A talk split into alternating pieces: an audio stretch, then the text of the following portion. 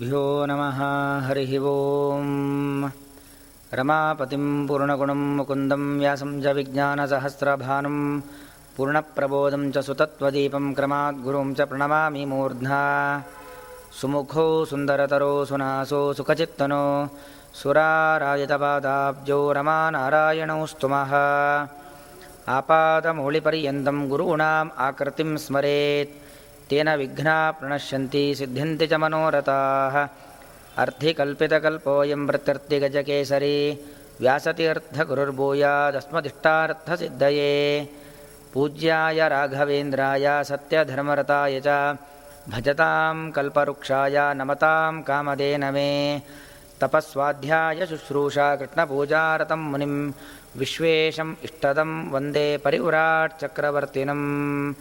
ನಾರಾಯಣಂ ನಮಸ್ಕೃತ್ಯ ನರಂ ಜೈವ ದೇವಿಂ ದೇವೀಂ ಸರಸ್ವತೀಂ ವ್ಯಾಸಂ ತಥೋ ಶ್ರೀ ಶ್ರೀಗುರುಭ್ಯೋ ನಮಃ ಹರಿಃ ಓಂ ನಿನ್ನೆಯವರೆಗೆ ನಾಲ್ಕು ಅಧ್ಯಾಯಗಳ ಭಗವದ್ಗೀತೆಯ ಮಹಾತ್ಮ್ಯವನ್ನು, ಅದರ ಹಿಂದಿನ ಅರ್ಥಾನುಸಂಧಾನವನ್ನು ಮಾಡಿದ್ದೇವೆ. ಇಂದು ಐದನೇ ಅಧ್ಯಾಯ.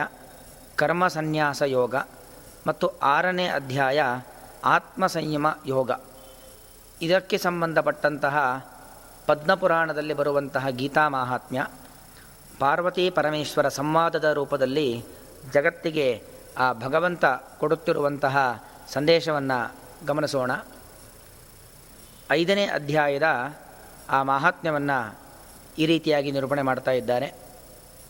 ಆ ಮದ್ರ ದೇಶ ಎಂಬುದಾಗಿ ಒಂದು ಪ್ರದೇಶ, ಅದರ ಒಳಗಡೆ ಒಂದು ಪುರುಕುತ್ಸ ಎಂಬುದಾಗಿ ಒಂದು ನಗರ. ಹೇಗೆ ಭಾರತ ದೇಶದಲ್ಲಿ ಅನೇಕ ನಗರಗಳು, ಹಾಗೆ ಹಿಂದಿನ ಹೆಸರು ಒಂದು ಮದ್ರ ದೇಶ ಎಂಬುದಾಗಿ, ಆ ದೇಶದ ಒಳಗಡೆ ಒಂದು ಪುರುಕುತ್ಸ ಎಂಬುದಾಗಿ ಒಂದು ನಗರ. ಆ ನಗರದಲ್ಲಿ ಒಬ್ಬ ಪಿಂಗಲ ಎಂಬುದಾಗಿ ಒಬ್ಬ ಬ್ರಾಹ್ಮಣ. ಬ್ರಾಹ್ಮಣ ಅಂದರೆ ಬ್ರಹ್ಮ, ಅಣತಿ ಇತಿ ಬ್ರಾಹ್ಮಣ. ಬ್ರಹ್ಮಜ್ಞಾನಿಯಾಗಿರಬೇಕು ವೇದ ವೇದಾಂತವನ್ನು ಅಧ್ಯಯನ ಮಾಡಿಕೊಂಡು ಆ ಸತ್ಕರ್ಮ ನಿರತನಾಗಿರಬೇಕು ಅವನು ಬ್ರಾಹ್ಮಣ, ಆದರೆ ಇವನು ಕೇವಲ ಜಾತಿಯಿಂದ ಬ್ರಾಹ್ಮಣ. ಇವತ್ತು ನಮ್ಮ ಲೋಕದಲ್ಲಿ ಅನೇಕ ಇಂತಹ ವ್ಯಕ್ತಿಗಳನ್ನು ಕಾಣ್ತೇವೆ. ಜಾತಿಯಿಂದ ಮಾತ್ರ ಬ್ರಾಹ್ಮಣರಾಗಿದ್ದು, ಯಾವುದೇ ರೀತಿಯಾಗಿರ್ತಕ್ಕಂತಹ ಬ್ರಾಹ್ಮಣ್ಯಕ್ಕೆ ಬೇಕಾಗಿರ್ತಕ್ಕಂಥ ಅನುಷ್ಠಾನಗಳು ಇಲ್ಲದೇ ಇರತಕ್ಕಂಥ ವ್ಯಕ್ತಿಗಳು. ಅದೇ ರೀತಿಯಾಗಿ ಈ ಪಿಂಗಲ ಎಂಬುವಂತಹ ಬ್ರಾಹ್ಮಣನೂ ಕೂಡ ಕೇವಲ ಹುಟ್ಟಿನಿಂದ ಮಾತ ಬ್ರಾಹ್ಮಣ ಯಾವುದೇ ರೀತಿಯಾಗಿರತಕ್ಕಂತಹ ಆ ಜ್ಞಾನಕ್ಕೆ ಸಂಬಂಧಪಟ್ಟಂತಹ ಕಾರ್ಯವನ್ನು ಮಾಡದ ವ್ಯಕ್ತಿಯವನ ವ್ಯಕ್ತಿ ಅವನಾಗಿದ್ದ. ಹೀಗೆ ಆಗಿದ್ದು ಅವನು ಕೇವಲ ನರ್ತನ, ಸಂಗೀತ ಮೊದಲಾದವುಗಳಲ್ಲಿ ಆಸಕ್ತಿಯನ್ನು ಹೊಂದಿದ್ದಂಥ ವ್ಯಕ್ತಿಯಾಗಿದ್ದ.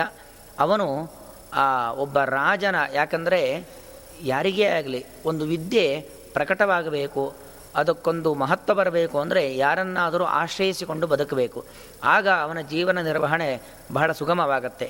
ಇದನ್ನು ಅರಿತಿದ್ದಂತಹ ಪಿಂಗಲ ಬ್ರಾಹ್ಮಣ ಆ ಊರಿನ ರಾಜನ ಬಳಿ ಹೋಗಿ ಅವನ ಆಶ್ರಯದಲ್ಲಿರ್ತಾನೆ.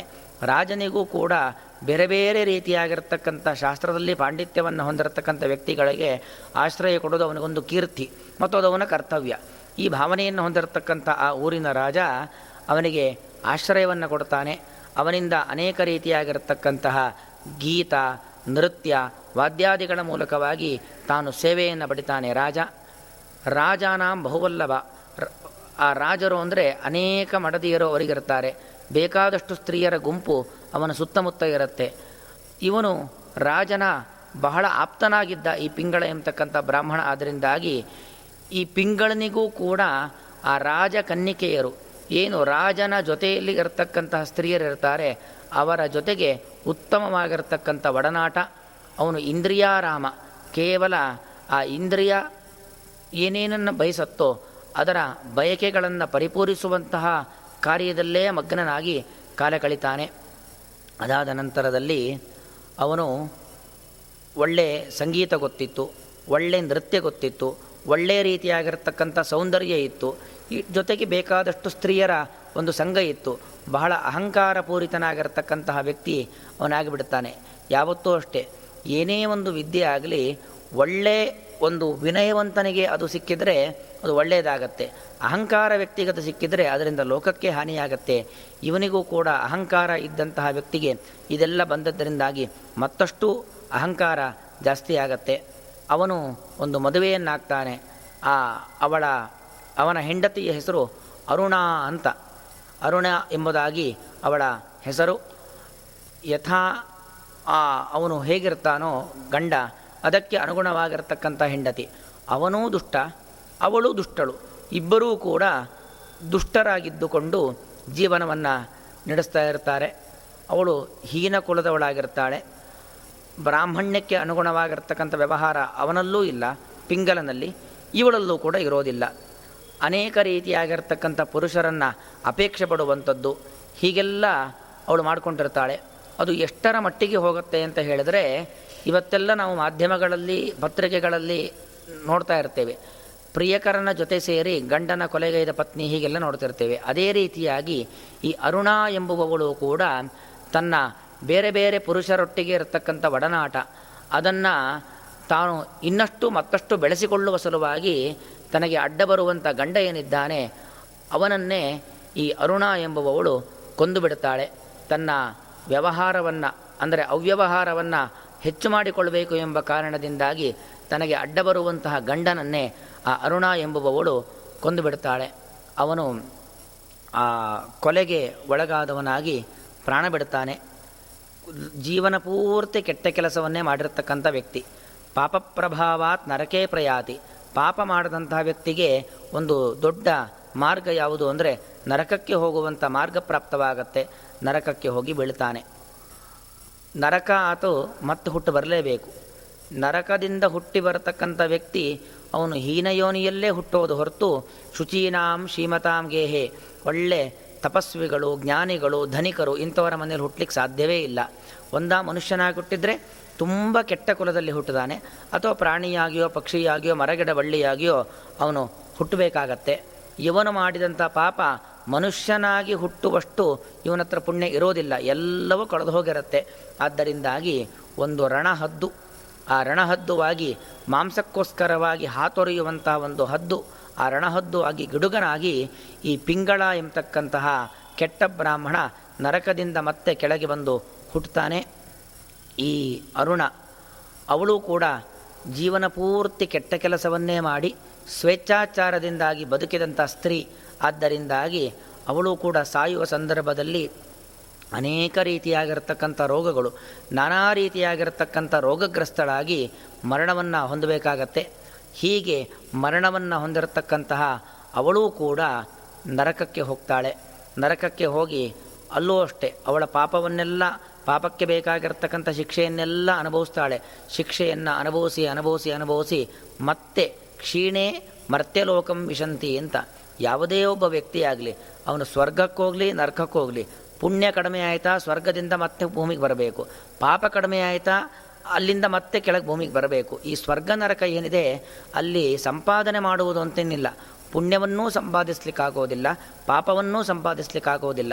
ನಾವು ಪುಣ್ಯವನ್ನಾದರೂ ಪಾಪವನ್ನಾದರೂ ಸಂಪಾದಿಸಲಿಕ್ಕೆ ಆಗೋದು ಅಂದರೆ ಈ ಭೂಮಿಯಲ್ಲಿ ಮಾತ್ರ. ಅದೇನೇ ಇದ್ದರೂ ಇಲ್ಲಿ ಸಂಪಾದಿಸಿದ್ದನ್ನು ಅನುಭವಿಸ್ಲಿಕ್ಕೆ ಮಾತ್ರ ಇರುವಂತಹ ಒಂದು ಭೂ, ಆ, ಜಾಗ, ಸ್ವರ್ಗ ಮತ್ತು ನರಕ ಎಂಬತಕ್ಕಂಥದ್ದು. ಹೇಗೆ? ನಾವು ಈ ನಮ್ಮ ಊರಿನಲ್ಲಿ ಇದ್ದುಕೊಂಡು ಒಂದಷ್ಟು ಸಂಪಾದನೆಯನ್ನು ಮಾಡ್ತೀವಿ, ದುಡ್ಡನ್ನು ಸಂಪಾದನೆ ಮಾಡಿ.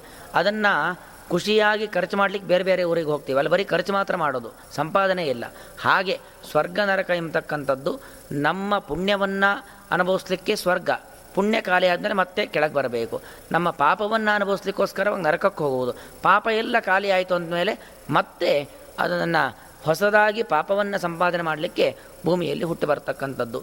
ಹೀಗೆ ಆ ಅರುಣ ಎಂಬತಕ್ಕಂತಹ ಸ್ತ್ರೀ, ಅವಳು ಒಂದು ಗಿಣಿಯಾಗಿ ಅವಳು ಹುಟ್ಟುತ್ತಾಳೆ ಗಿಳಿಯಾಗಿ, ಸಾತ್ವಿಕವಾದ ಪ್ರಾಣಿ. ಯಾರಿಗೂ ತೊಂದರೆ ಕೊಡಲಿಕ್ಕಾಗಲ್ಲ ಗಿಣಿ.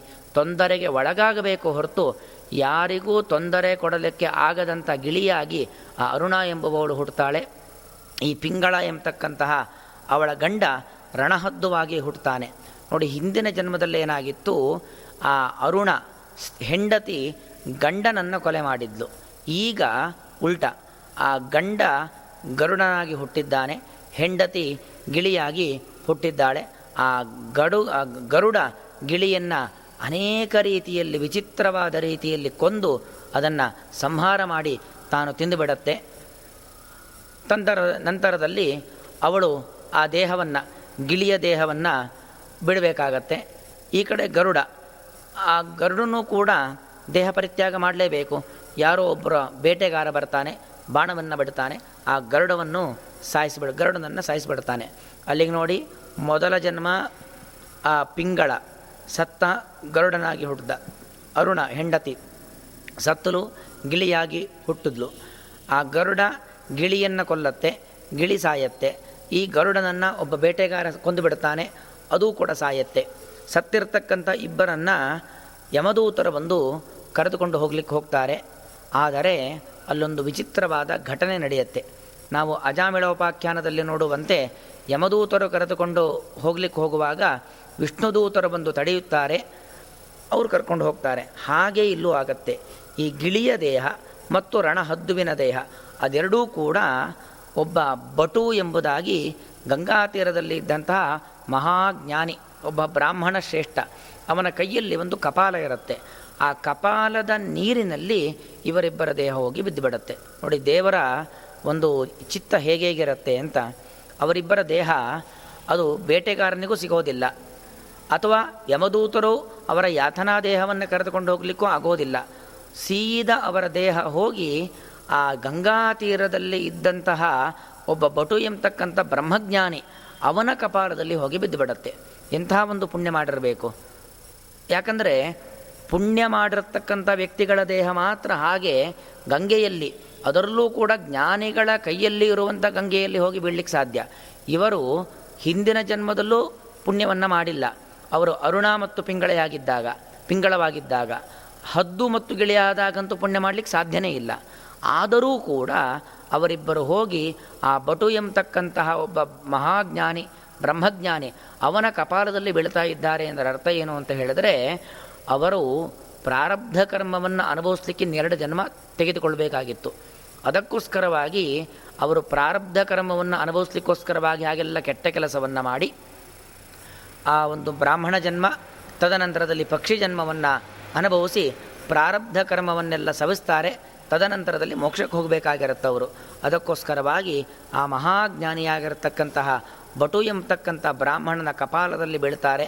ಆ ಬ್ರಾಹ್ಮಣ ಪ್ರತಿನಿತ್ಯದಲ್ಲಿಯೂ ಕೂಡ ಭಗವದ್ಗೀತೆಯನ್ನು, ಅದರಲ್ಲೂ ಮುಖ್ಯವಾಗಿ ವಿಶೇಷವಾಗಿ ಆ ಐದನೇ ಅಧ್ಯಾಯ, ಅದನ್ನು ಪಠನೆ ಮಾಡತಕ್ಕಂತಹ ಕರ್ಮ ಸನ್ಯಾಸ ಯೋಗ, ಅಂದರೆ ಆ ಕರ್ಮ ಸನ್ಯಾಸ ಯೋಗ ಅಂದರೆ ಪ್ರತಿಯೊಬ್ಬ ವ್ಯಕ್ತಿಯೂ ಕೂಡ ಕರ್ಮಗಳನ್ನು ಮಾಡಲೇಬೇಕು.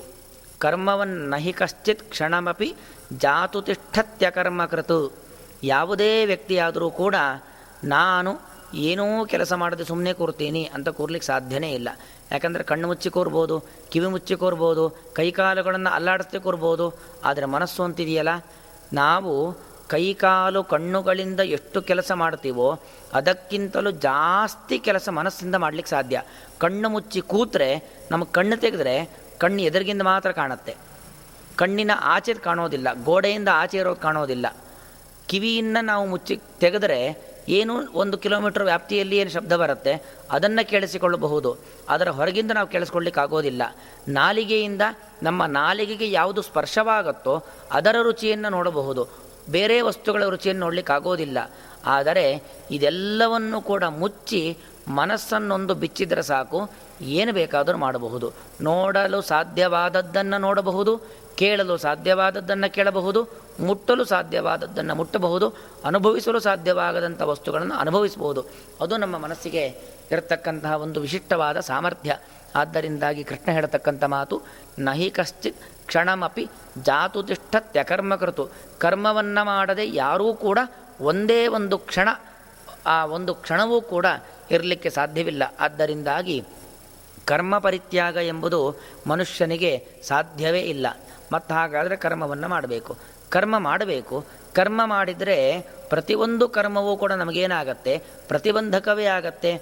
ಅದರಲ್ಲೂ ಕೂಡ ಹದಿನಾಲ್ಕು ವರ್ಷ ಆದ ನಂತರದಲ್ಲಿ ನಾವು ಮಾಡ್ತಕ್ಕಂಥ ಒಂದೊಂದು ಕರ್ಮವೂ ಕೂಡ ನಮಗೆ ಮತ್ತೆ ಹತ್ತತ್ತು ಹತ್ತತ್ತು ಹತ್ತತ್ತು ಜನ್ಮ ಹುಟ್ಟಿ ಬರಬೇಕು. ಅಷ್ಟು ಕರ್ಮಗಳನ್ನು ನಾವು ಮಾಡ್ತಾ ಇರ್ತೇವೆ. ಹಾಗಾದರೆ ಕರ್ಮದ ಗಂಟಿನಿಂದ ಬಿಡಿಸಿಕೊಳ್ಳೋದು ಹೇಗೆ ಅಂತ ಕೇಳಿದ್ರೆ ಎಲ್ಲ ಕರ್ಮಗಳನ್ನು ಮಾಡಬೇಕು. ಕಾಮ್ಯಾನಾಂ ಕರ್ಮಣಾಂ ನ್ಯಾಸಂ ಸನ್ಯಾಸಂ ಕವಯೋ ವಿದುಹು ಅಂತ ಕೃಷ್ಣ ಹೇಳ್ತಕ್ಕಂಥ ಮಾತು. ಕರ್ಮ ಮಾಡಬೇಕು, ಯಾವುದೇ ಫಲಾಪೇಕ್ಷೆ ಇರಬಾರ್ದು. ಇಂತಹ ಫಲದ ಉದ್ದೇಶಕ್ಕೋಸ್ಕರವಾಗಿ ಈ ಕರ್ಮವನ್ನು ಮಾಡ್ತಾ ಇದ್ದೇನೆ. ಅದಲ್ಲ. ಕರ್ಮ ಮಾಡಬೇಕು. ಆದರೆ ಕರ್ಮಣ್ಯವಾಧಿಕಾರಸ್ಥೆ ಮಾ ಫಲೇಶು ಕದಾಚನ. ನಾವು ನಮಗೆ ವಿಹಿತವಾದ ಒಬ್ಬ ಗೃಹಿಣಿ, ಅವಳು ಅವಳಿಗೆ ವಿಹಿತವಾದ ಕರ್ಮ, ಒಬ್ಬ ಪುರುಷ, ಗೃಹಸ್ಥ, ಅವನು ಅವನಿಗೆ ವಿಹಿತವಾದ ಕರ್ಮ, ಒಬ್ಬ ವಿದ್ಯಾರ್ಥಿ, ಅವನು ಅವನಿಗೆ ವಿಹಿತವಾದ ಕರ್ಮ. ಎಲ್ಲರೂ ಕೂಡ ಅವರವರದ್ದೇ ಆದಂಥ ಒಂದು ಕರ್ಮ ಚೌಕಟ್ಟು ಒಂದು ಕರ್ಮದ ಒಂದು ವೃತ್ತ ಅಂತೇನಿದೆ, ಅದಕ್ಕೆ ಸಂಬಂಧಪಟ್ಟಂಥ ಕ್ರಿಯೆಗಳನ್ನು ಮಾಡ್ತಾ ಇರಬೇಕು.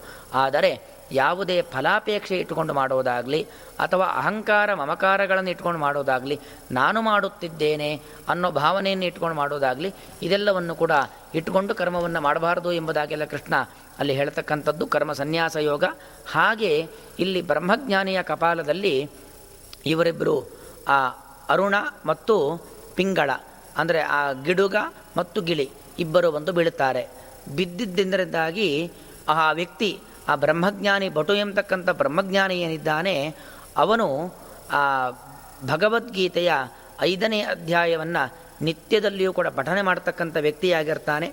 ಆದ್ದರಿಂದಾಗಿ ಆ ಭಗವದ್ಗೀತೆಯ ಮಹಾತ್ಮ್ಯದಿಂದಾಗಿ ಯಮನ ದೂತರಿಗೆ ಅವರ ದೇಹವನ್ನು ತೆಗೆದುಕೊಂಡು ಹೋಗಲಿಕ್ಕಾಗೋದಿಲ್ಲ ವಿಷ್ಣು ದೂತರ ಬಂದು ತೆಗೆದುಕೊಂಡು ಹೋಗ್ತಾರೆ ಎಂಬುವ ಒಂದು ಅಂಶವನ್ನು ಅಲ್ಲಿ ನಿರೂಪಣೆ ಮಾಡ್ತಾ ಇದ್ದಾರೆ. ಅಂದರೆ ಒಟ್ಟು ಅಭಿಪ್ರಾಯ ಅಷ್ಟು.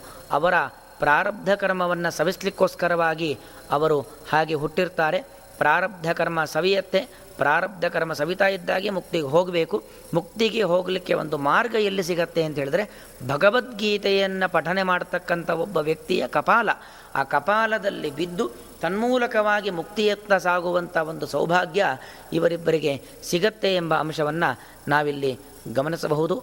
ಇದಕ್ಕೆ ಸಂಬಂಧಪಟ್ಟ ಹಾಗೆ ಒಂದು ಪುರಾಣದ ಶ್ಲೋಕವನ್ನು ನಾವು ನೋಡುವುದಾದರೆ ಧನಾನಿ ಭೂಮೋ ಪಶವಶ್ಚ ಗೋಷ್ಠೆ ಭಾರ್ಯಾಗೃಹದ್ವಾರಿ ಸುತಸ್ಮಶಾಣೆ ದೇಹಶ್ಚಿತಾಯಾಂ ಪರಲೋಕಮಾರ್ಗೆ ಕರ್ಮಾನುಗೋ ಗಚ್ಚತಿ ಜೀವ ಏಕಃ.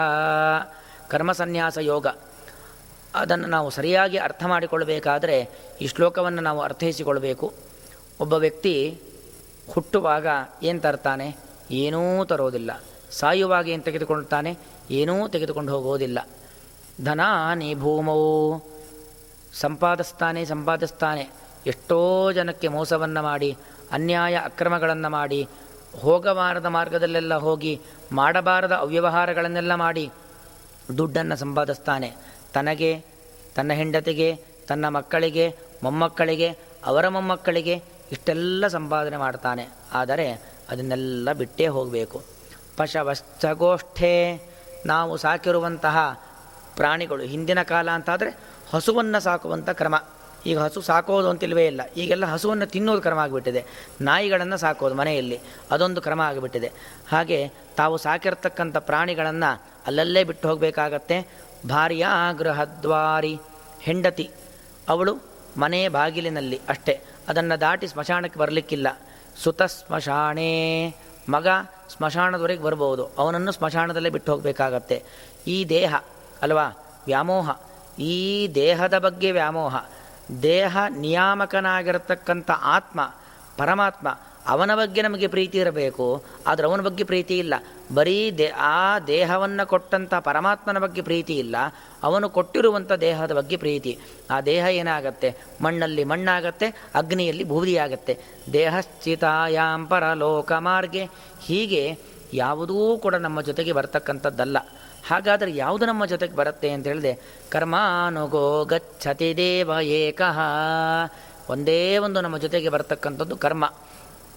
ಕೃತಂ ಕರ್ಮ ಕರ್ತಾರಂ ಅನುಗಚ್ಚತಿ ಯಥಾ ಧೇನು ಸಹಸ್ರೇಶು ವತ್ಸೋ ವಿಂದತಿ ಮಾತರಂ ಸಾವಿರ ಹಸು ಇರಲಿ ಒಂದು ಕರುವನ್ನು ಬಿಡಿ, ಆ ಕರು ಎಲ್ಲಿಗೆ ಹೋಗುತ್ತೆ? ತನ್ನ ತಾಯಿಯ ಬಳಿಗೇ ಹೋಗುತ್ತೆ. ನಾವು ಅಂದ್ಕೊಳ್ಬಹುದು ಈ ಜಗತ್ತಿನಲ್ಲಿ. ಎಷ್ಟು ಜನ ಪುಣ್ಯ ಮಾಡ್ತಾರೆ, ಎಷ್ಟು ಜನ ಪಾಪ ಮಾಡ್ತಾರೆ, ಆ ದೇವರಿಗೆ ಏನು ಗೊತ್ತಾಗುತ್ತೆ? ನನ್ನ ಪುಣ್ಯ ನನಗೆ ಸೇರಬೇಕು, ನನ್ನ ಪಾಪ ನನಗೆ ಸೇರಬೇಕು, ಅದರ ಫಲವನ್ನು ನಾನು ಅನುಭವಿಸ್ಬೇಕು, ಅದನ್ನೆಲ್ಲ ಹೇಗೆ ಸಾಧ್ಯ ಮೇಂಟೈನ್ ಮಾಡಲಿಕ್ಕೆ? ನಾವೊಂದು ನಮ್ಮ ಪ್ರತಿ ತಿಂಗಳು ನಮ್ಮ ಮನೆಯ ಲೆಕ್ಕಾಚಾರವನ್ನೇ ನಮಗೆ ಸರಿಯಾಗಿ ನಮಗೆ ಒಂದು ನಿರ್ವಹಣೆ ಮಾಡಲಿಕ್ಕಾಗೋದಿಲ್ಲ ಅಂಥದ್ದರಲ್ಲಿ ಎಷ್ಟು ಕೋಟಿ ಮಂದಿ ಅವರ ಪುಣ್ಯ, ಅವರ ಪಾಪ, ಇದನ್ನೆಲ್ಲ ಯಾವ ದೇವರು ಲೆಕ್ಕ ಹಾಕ್ತಾರೆ, ಹಾಗಾಗಿ ಏನು ಲೆಕ್ಕ ಹಾಕೋದು ಇಲ್ಲ ನಮಗೆ ನಮಗೆ ಸೇರೋದು ಇಲ್ಲ. ಯಾರು ನಮ್ಮನ್ನು ನೋಡೋರಿದ್ದಾರೆ? ಏನೇನು ಸಿ ಸಿ ಟಿ ವಿಗಳಲ್ಲಿರುತ್ತೆ ಸಿ ಸಿ ಟಿ ವಿಯ ಕಣ್ಣುಗಳನ್ನು ತಪ್ಪಿಸ್ಬಿಟ್ಟು ನಾವು ಒಂದಷ್ಟು ಪಾಪಕರ್ಮಗಳನ್ನು ಮಾಡೋಣ ಅಂತ ಅಂದ್ಕೊಳ್ತಾರೆ ಮನುಷ್ಯರು. ಆದರೆ ಭಗವಂತನ ವ್ಯವಸ್ಥೆ ಹಾಗಿಲ್ಲವೇ ಇಲ್ಲ. ನಾವು ನಮ್ಮ ಲೋಕದಲ್ಲಿ ಇರುವಂಥ ಸಿ ಸಿ ಟಿ ವಿ ಕಣ್ಣನ್ನು ತಪ್ಪಿಸಿ ತಪ್ಪನ್ನು ಅಪರಾಧವನ್ನು ಮಾಡಬಹುದು. ಆದರೆ ಭಗವಂತನ ಕಣ್ಣನ್ನು ತಪ್ಪಿಸ್ಲಿಕ್ಕೆ ಸಾಧ್ಯವೇ ಇಲ್ಲ. ಯಾಕಂದರೆ ಆದಿತ್ಯ ಚಂದ್ರೋವನಲೋ ನೀಲಶ್ಚ, ದ್ಯೋರ್ಭೂಮಿರಾಪೋ ಹೃದಯಂ ಯಮಶ್ಚ ಅಹಶ್ಚ ರಾತ್ರಿಶ್ಚ ಉಭೇ ಚ ಸಂದೇ ಧರ್ಮಶ್ಚ ಜಾನಾತಿ ನರಸ್ಯ ವೃತ್ತಿಂ. ನೋಡಿ, ಭಗವಂತನ ಒಂದು ವ್ಯವಸ್ಥೆ ಹೇಗಿದೆ. ಆದಿತ್ಯ ಸೂರ್ಯ ನಮ್ಮನ್ನು ನೋಡ್ತಾ ಇರ್ತಾನೆ, ಚಂದ್ರ ನಮ್ಮನ್ನು ನೋಡ್ತಾ ಇರ್ತಾನೆ, ಆಕಾಶ ಆಕಾಶ ಅಭಿಮಾನಿಯಾಗಿರ್ತಕ್ಕಂಥ ಗಣಪತಿ, ಅವರು ನಮ್ಮನ್ನು ನೋಡ್ತಾ ಇರ್ತಾರೆ. ಭೂಮಿ, ನಾವು ವಾಸ ಮಾಡ್ತಕ್ಕಂಥ ಭೂಮಿ, ಅವಳು ನಮ್ಮನ್ನು ನೋಡ್ತಾ ಇರ್ತಾಳೆ. ನೀರು, ಕುಡಿಯುವಂಥ ನೀರು, ನೀರಿನಿಗೆ ಅಭಿಮಾನಿ ದೇವತೆಗಳು, ಅವರು ನಮ್ಮನ್ನು ನೋಡ್ತಾ ಇರ್ತಾರೆ. ತಿಂದಂತಹ ಅನ್ನ, ಅದು ಕರಗಿ ಅದು ಜೀರ್ಣವಾಗಬೇಕು, ಮಲಮೂತ್ರವಾಗಿ ಹೊರಗೋಗಬೇಕು, ರಕ್ತ ಮಾಂಸವಾಗಿ ದೇಹಕ್ಕೆ ಸೇರಬೇಕು, ಒಂದು ಭಾಗ ಮನಸ್ಸಾಗಬೇಕು, ಅಂತಹ ಅಗ್ನಿದೇವನ ನಮ್ಮನ್ನು ನಮ್ಮನ್ನು ನೋಡ್ತಾ ಇರ್ತಾನೆ, ನಮ್ಮ ಮನಸ್ಸು ನಮ್ಮನ್ನು ನೋಡ್ತಾ ಇರ್ತಾರೆ, ಸಂಧ್ಯಾಭಿಮಾನಿ ದೇವತೆಗಳು ನಮ್ಮನ್ನು ನೋಡ್ತಾ ಇರ್ತಾರೆ. ಹೀಗೆ ಇಷ್ಟೆಲ್ಲ ಭಗವಂತನ ವ್ಯವಸ್ಥೆ, ಧರ್ಮ ಆ ಶ್ರವಣ ದೇವತೆಗಳು ಶ್ರವಣ ದೇವತೆಗಳು ಇವರೆಲ್ಲ ನಮ್ಮನ್ನು ನಿರಂತರವಾಗಿ ನೋಡ್ತಾ ಇರ್ತಾರೆ ಆದ್ದರಿಂದಾಗಿ ನಾವು ನೆನಪಿಟ್ಟುಕೊಳ್ಳಬೇಕು, ಜಗತ್ತಿನ ಸಿ ಸಿ ಟಿ ವಿಯನ್ನು ತಪ್ಪಿಸಿಕೊಂಡು ನಾವು ಏನು ಬೇಕಾದರೂ ಮಾಡಬಹುದು. ಆದರೆ ಭಗವಂತನ ಒಂದು ಸಿ ಸಿ ಟಿ ವಿ ಇದೆಯಲ್ಲ, ಅದನ್ನು ಅದು ಹಾಳಾಗೋದೂ ಇಲ್ಲ. ಅದನ್ನು ಈ ಕಡೆ ಇದ್ದದ್ದು ಮತ್ತೊಂದು ಕಡೆ ತಿರುಸ್ಲಿಕ್ಕೂ ಆಗೋದಿಲ್ಲ. ಅದನ್ನು ದೇವರು ನಿರಂತರವಾಗಿ ಅವನ ಕಣ್ಗಾವಲದಲ್ಲಿ ನಾವು ಇದ್ದೇ ಇರ್ತೇವೆ. ಆದ್ದರಿಂದಾಗಿ ಕರ್ತಾರಂ ಅನುಗಚ್ಚತಿ. ನಾವು ನಾವು ಮಾಡಿದ್ದನ್ನು ನಾವು ಅನುಭವಿಸಲೇಬೇಕು. ಆದ್ದರಿಂದಾಗಿ ಒಂದು ಎಚ್ಚರಿಕೆ ನಮ್ಮಲ್ಲಿ ಇರಬೇಕು. ನೋಡಿ, ಆ ಪಿಂಗಳ ಮತ್ತು ಅರುಣ ಅವರಿಬ್ಬರು ಕೆಟ್ಟದ್ದನ್ನೇ ಮಾಡಿದ್ರು. ಆದ್ದರಿಂದಾಗಿ ಏನಾದರೂ ಕೆಟ್ಟ ಜನ್ಮವನ್ನು ಗರುಡವ, ಗರುಡನಾಗಿ ಹುಟ್ಟಿದ್ರು, ಅವಳು ಗಿಳಿಯಾಗಿ ಹುಟ್ಟಿದ್ಲು. ಎಷ್ಟೋ ಎಷ್ಟೋ ಎಷ್ಟೋ ಜನ್ಮದ ಫಲವಾಗಿ ಮನುಷ್ಯ ದೇಹ ಬರುತ್ತೆ. ಬಂದಂಥ ಮನುಷ್ಯ ದೇಹವನ್ನು ಕಳೆದುಕೊಂಡ್ರು ಒಂದು ರಣಹದ್ದುವಾಗಿ, ಮತ್ತೊಂದು ಗಿಳಿಯಾಗಿ ಜೀವನ ನಡೆಸ್ತಕ್ಕಂಥ ಪ್ರಸಂಗ ಎದುರಾಯಿತು. ಆದ್ದರಿಂದಾಗಿ ನಾವು ನಮ್ಮ ಕರ್ಮವನ್ನು ಎಚ್ಚರಿಕೆಯಿಂದ ಮಾಡಬೇಕು. ಪ್ರತಿಯೊಬ್ಬ ಮನುಷ್ಯನು ಕರ್ಮ ಮಾಡೇ ಮಾಡ್ತಾನೆ. ಆದರೆ ಕರ್ಮವನ್ನು ಮಾಡಬೇಕಾದ ಸಂದರ್ಭದಲ್ಲಿ ಅಹಂಕಾರವನ್ನು ತೊರೆದು, ಮಮಕಾರವನ್ನು ತೊರೆದು, ಫಲಾಪೇಕ್ಷೆಯನ್ನು ಬಿಟ್ಟು, ನಾಹಂ ಕರ್ತ ಹರಿಕರ್ತ ತತ್ಪೂಜಾ ಕರ್ಮಚಾಕಿಲಂ ಎಂಬ ಭಾವನೆಯನ್ನು, ದೇವರೇ, ನನ್ನದೇನೂ ಇಲ್ಲ, ತೇನ ವಿನ ತೃಣಮಪಿ ನ ಚಲತಿ ನಿನ್ನ ಅನುಗ್ರಹ ಇಲ್ಲದೆ ಒಂದು ಹುಲ್ಲು ಕಡ್ಡಿಯೂ ಕೂಡ ಅಲಗಾಡೋದಿಲ್ಲ. ನಾನೇನಾದರೂ ಒಂದು ನಾಲ್ಕು ಮಾತಾಡ್ತಿದ್ದೇನೆ ಅಂದರೆ ಅದು ಭಗವಂತನ ಅನುಗ್ರಹ. ಅವನು ನನ್ನೊಳಗೆ ನಿಂತು ಮಾತನಾಡಿಸುತ್ತಿದ್ದಾನೆ. ನಾನೇನೋ ಒಂದು ಕೆಲಸ ಮಾಡ್ತಾ ಇದ್ದೇನೆ ಅಂದರೆ ಅದು ದೇವರ ಅನುಗ್ರಹ. ಅವನು ನನ್ನೊಳಗೆ ನಿಂತು ಕೆಲಸವನ್ನು ಮಾಡಿಸ್ತಾ ಇದ್ದಾನೆ. ಎಲ್ಲ ಅನುಸಂಧಾನ ನಮಗೆ ಬೇಕು ಎಂಬ ಸಂದೇಶವನ್ನು ಈ ಒಂದು ಕಥೆಯ ಮೂಲಕವಾಗಿ ನಾವು ತಿಳಿದುಕೊಳ್ಳಬೇಕಾಗಿದೆ. ಆದ್ದರಿಂದಾಗಿ ಯಾವುದೇ ವ್ಯಕ್ತಿಯಾದರೂ ಕೂಡ, ಯಾವುದೇ ಸಂದರ್ಭದಲ್ಲೂ ಕೂಡ ಅಹಂಕಾರವನ್ನು ಪಡಬಾರದು, ಮಮಕಾರವನ್ನು ಪಡಬಾರದು ಎಂಬ ಸಂದೇಶವನ್ನು ಈ ಕಥೆಯ ಮೂಲಕವಾಗಿ ನಾವು ತಿಳಿದುಕೊಂಡು ಮುಂದಿನ ಅಧ್ಯಾಯ ಆತ್ಮಸಂಯಮ ಅಧ್ಯಾಯ ಯೋಗ. ಆತ್ಮಸಂಯಮ ಆತ್ಮ ಶಬ್ದಕ್ಕೆ ಅನೇಕ ಅರ್ಥಗಳು, ಮುಖ್ಯವಾದ ಅರ್ಥ ಮನಸ್ಸು. ನೋಡಿ, ಮನುಷ್ಯನಿಗೆ ಬೇಕಾಗಿರುವಂಥದ್ದು ಮನೋನಿಯಂತ್ರಣ. ಅದೊಂದಿಲ್ಲ ಅಂತಾದರೆ ಎಲ್ಲವೂ ವ್ಯರ್ಥ. ಮನೋನಿಯಂತ್ರಣ ಇತ್ತು ಅಂತಾದರೆ ನಮಗೆ ಏನೂ ತೊಂದರೆ ಇಲ್ಲ, ಏನೂ ದುಃಖ ಇಲ್ಲ, ಯಾವುದಕ್ಕೂ ನಾವು ಹಿಗ್ಗೋದೂ ಇಲ್ಲ ಯಾವುದಕ್ಕೂ ನಾವು ಕುಗ್ಗೋದಿಲ್ಲ. ಆದ್ದರಿಂದಾಗಿ ಮುಖ್ಯವಾಗಿ ಮನಸ್ಸನಿಗೆ, ಮನುಷ್ಯನಿಗೆ ಬೇಕಾಗಿರತಕ್ಕಂಥದ್ದು ಮನೋನಿಯಂತ್ರಣ. ಅದನ್ನು ನಿರೂಪಣೆ ಮಾಡತಕ್ಕಂಥ ಅಧ್ಯಾಯ, ಆತ್ಮಸಂಯಮ ಯೋಗ ಎಂಬತಕ್ಕಂಥ ಅಧ್ಯಾಯ. ಅದಕ್ಕೆ ಸಂಬಂಧಪಟ್ಟ ಹಾಗೆ ಆ ಪಾರ್ವತಿ ಪರಮೇಶ್ವರರು ಹೇಳ್ತಕ್ಕಂತಹ ಕಥೆಯನ್ನು ಆ ರುದ್ರದೇವರು ತನ್ನ ಮಡದಿಯಾಗಿರ್ತಕ್ಕಂಥ ಪಾರ್ವತೀ ದೇವಿಗೆ ಹೇಳ್ತಕ್ಕಂತಹ ಕಥೆಯನ್ನು ಗಮನಿಸೋಣ. ಗೋದಾವರಿ ತೀರ. ಆ ಗೋದಾವರಿ ತೀರದಲ್ಲಿ ಪಿಪ್ಪಲೇಶ್ವರ ಕ್ಷೇತ್ರ ಅಂತ ಒಂದು ಪುಣ್ಯವಾದ ಭೂಮಿ, ಅದರಲ್ಲಿ ಪ್ರತಿಷ್ಠಾನಪುರ ಅಂತ ಒಂದು ಪಟ್ಟಣ. ಆ ಗೋದಾವರಿ ತೀರ, ಗೋದಾವರಿ ನದಿಯ ನೀರನ್ನೆಲ್ಲ ಸೇವಿಸುತ್ತಾ ನಿರ್ಮಲವಾದ ವಾತಾವರಣದಲ್ಲಿ ಹಂಸ ಪಕ್ಷಿಗಳೇ ಮೊದಲಾಗಿರತಕ್ಕಂಥ ಪಕ್ಷಿಗಳು ವಾಸ ಮಾಡತಕ್ಕಂತಹ ಒಂದು ಪ್ರದೇಶ. ಆ ಪ್ರದೇಶದಲ್ಲಿ ಒಬ್ಬ ರಾಜ, ಅವನ ಹೆಸರು ಜಾನಶ್ರುತಿ ಅಥವಾ ಜನಶ್ರುತಿ ಎಂಬುದಾಗೆಲ್ಲ ಪುರಾಣ ಪ್ರಸಿದ್ಧನಾಗಿರ್ತಕ್ಕಂಥ ಒಬ್ಬ ರಾಜ. ಆ ಜಾನಶ್ರುತಿ ಎಂಬತಕ್ಕಂಥ ರಾಜ ನಿರಂತರವಾಗಿ ಸತ್ಕರ್ಮಗಳನ್ನೇ ಮಾಡ್ತಾ ಇರತಕ್ಕಂಥ ರಾಜ. ಯಜ್ಞಯಾಗವನ್ನು ಮಾಡುವುದು ದಾನ ಧರ್ಮವನ್ನು ಮಾಡುವುದು, ಪ್ರಜೆಗಳಿಗೆ ತೊಂದರೆಯಾದರೆ ಆ ತೊಂದರೆಯನ್ನು ಪರಿಹಾರ ಮಾಡ್ತಕ್ಕಂಥದ್ದು. ಹೀಗೆ ಅನೇಕ ರೀತಿಯಲ್ಲಿ ಸತ್ಕರ್ಮಗಳನ್ನು ಮಾಡ್ತಾ ಇದ್ದ.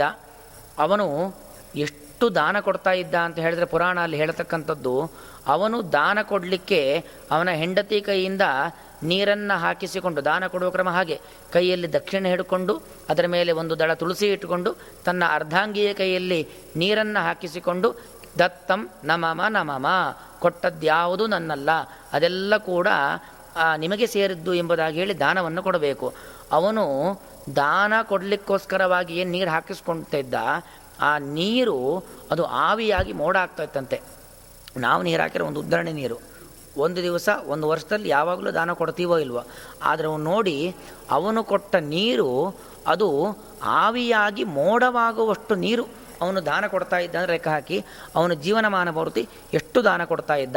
ಅಷ್ಟು ದಾನವನ್ನು ಕೊಡ್ತಾ ಇದ್ದಂತಹ ಒಬ್ಬ ವ್ಯಕ್ತಿ ಅಷ್ಟು ದಾನವನ್ನು ಕೊಟ್ಟಿದ್ದರಿಂದಾಗಿ ಒಳ್ಳೆ ತೇಜಸ್ಸು ಅವನಲ್ಲಿ ಇತ್ತು. ಪ್ರತಾಪ ಎಂಬತಕ್ಕಂಥ ಒಂದು ಪರಾಕ್ರಮ, ಒಂದು ತೇಜಸ್ಸು ಎಂಬತಕ್ಕಂಥ ಬೆಂಕಿ ಅವನಲ್ಲಿ ಇತ್ತು. ಅವನು ನಿರಂತರವಾಗಿ ಯಜ್ಞಧೂಮ, ಪ್ರತಿನಿತ್ಯವೂ ಯಾವಾಗಲೂ ಆಹುತಿಯನ್ನು ಕೊಡುವುದು, ಪುರೋಹಿತರನ್ನು ಕರೆಸೋದು, ಶ್ರೇಷ್ಠ ಬ್ರಾಹ್ಮಣರನ್ನು ಕರೆಸೋದು, ಅವರ ಮೂಲಕವಾಗಿ ಯಜ್ಞವನ್ನು ಮಾಡಿಸೋದು ಯಾಕಂದರೆ ಒಂದು ಯಜ್ಞ ಅಂತ ಹೇಳಿದರೆ ಯಜ್ಞೋ ವೈ ವಿಷ್ಣು. ಅದು ಯಜ್ಞ ಎಂಬುದು ಸಾಕ್ಷಾತ್ ವಿಷ್ಣುವಿನ ಸ್ವರೂಪ. ಅಲ್ಲಿ ಕೊಡುವಂಥ ದಕ್ಷಿಣೆ ಎಂಬುದು ಲಕ್ಷ್ಮೀದೇವಿಯ ಸ್ವರೂಪ. ಆದ್ದರಿಂದಾಗಿ ಲಕ್ಷ್ಮೀನಾರಾಯಣ ದೇವರ ಆರಾಧನೆ ಎಂಬ ಒಂದು ಅನುಸಂಧಾನದಿಂದಾಗಿ ನಿರಂತರವಾಗಿ ಯಜ್ಞವನ್ನು ಮಾಡ್ತಾ ಇದ್ದ. ಅಷ್ಟು ಮಾತ್ರ ಅಲ್ಲದೇನೆ ಪರಮಾತ್ಮ ನಾವು ಕೊಡುವಂತಹ ಹಾಲು, ಹಣ್ಣು, ನೈವೇದ್ಯ ಎಲ್ಲ ಕಣ್ಣಿನಿಂದ ಸ್ವೀಕಾರ ಮಾಡ್ತಾನಂತೆ. ಆದರೆ ಎರಡು ಮಾಧ್ಯಮದ ಮೂಲಕವಾಗಿ ನೇರವಾಗಿ ಸ್ವೀಕಾರ ಮಾಡ್ತಾನೆ. ಒಂದು ವಿಪ್ರರಿಗೆ ಕೊಡುವಂಥದ್ದು, ಮತ್ತೊಂದು ಅಗ್ನಿಯಲ್ಲಿ ಕೊಡುವಂಥದ್ದನ್ನು ಬರ, ಭಗ, ಭಗವಂತ ನೇರವಾಗಿ ಸ್ವೀಕಾರ ಮಾಡ್ತಾನೆ. ಒಂದು ಹೋಮ ಮಾಡ್ತೀವಿ ಅಂತಾದರೆ ಎರಡೂ ರೀತಿಯಲ್ಲಿ ಭಗವಂತನಿಗೆ ತಲುಪಿಸ್ಲಿಕ್ಕೆ ಅವಕಾಶ. ಅಗ್ನಿಯಲ್ಲೂ ಆಹುತಿಯನ್ನು ಕೊಡ್ತೀವಿ. ಅದನ್ನು ದೇವರು ನೇರವಾಗಿ ಸ್ವೀಕಾರ ಮಾಡ್ತಾನೆ. ಆ ಹೋಮ ಮಾಡಬೇಕಾದ್ರೆ ಪುರೋಹಿತರು ಬೇಕು. ವೇದ, ವೇದಾಂತವನ್ನು ಅಧ್ಯಯನ ಮಾಡಿರ್ತಕ್ಕಂತಹ ವಿಪ್ರರು ಬೇಕು. ಅಂತಹ ವಿಪ್ರರಿಗೂ ಕೂಡ ದಕ್ಷಿಣೆಯನ್ನು ಕೊಡ್ತೇವೆ ನೋಡಿ ಎರಡೂ ರೂಪದಲ್ಲಿ ಭಗವಂತನಿಗೆ ನಾವು ಸಮರ್ಪಣೆ ಮಾಡಲಿಕ್ಕಿರತಕ್ಕಂಥ ಒಂದು ಅವಕಾಶ ಅಂದರೆ ಅದು ಯಜ್ಞ. ಈ ಅನುಸಂಧಾನದಿಂದಾಗಿ ಆ ಜಾನಶ್ರುತಿ ಎಂಬತಕ್ಕಂಥ ರಾಜ ಯಜ್ಞವನ್ನು ಮಾಡ್ತಾ ಇದ್ದ. ಆ ಯಜ್ಞ ಮಾಡಿದ ಧೂಮ ಅದು ಮೋಡದಲ್ಲಿ ಸೇರ್ತಾ ಇತ್ತು. ಒಂದು ಮೋಡ ನಿರ್ಮಾಣವಾಗಬೇಕಾದರೆ ಧೂಮ, ಜ್ಯೋತಿ, ಸಲಿಲ ಇಷ್ಟು ಬೇಕಾಗತ್ತೆ. ನೋಡಿ, ಈ ವ್ಯಕ್ತಿ ಅವನು ಧೂಮ. ಯಜ್ಞದ ಮೂಲಕವಾಗಿ ಧೂಮವನ್ನು ನಿರ್ಮಾಣ ಮಾಡಿ ಮೋಡ ನಿರ್ಮಾಣ ಮಾಡ್ತಾ ಇದ್ದ ಜ್ಯೋತಿ ಆ ಬೆಂಕಿ, ಒಂದು ಹೋಮದ ಬೆಂಕಿ, ಮತ್ತೊಂದು ತನ್ನಲ್ಲಿ ಇರತಕ್ಕಂಥ ಪ್ರತಾಪ ಎಂಬತಕ್ಕಂಥ ಬೆಂಕಿ. ತನ್ಮೂಲಕವಾಗಿ ಅವನು ಇದನ್ನು ನಿರ್ಮಾಣ ಮಾಡ್ತಾ ಇದ್ದ, ಒಂದು ಮೋಡ ನಿರ್ಮಾಣ ಮಾಡಲಿಕ್ಕೆ ಸಹಾಯ ಮಾಡ್ತಾ ಇದ್ದ. ಅದೇ ರೀತಿಯಾಗಿ ದಾನ ಕೊಡುವಂತಹ ನೀರು, ಆ ನೀರು ಆವಿಯಾಗಿ ಮೋಡಕ್ಕೆ ಸೇರ್ತಾ ಇತ್ತು. ಹೀಗೆ, ಆ, ಒಂದು ಜಗತ್ತು ಸುಭಿಕ್ಷವಾಗಿರಬೇಕು ಅಂದರೆ ಸುವೃಷ್ಟಿ ಬರಬೇಕು ಒಳ್ಳೆಯ ಮಳೆ ಬರಬೇಕು.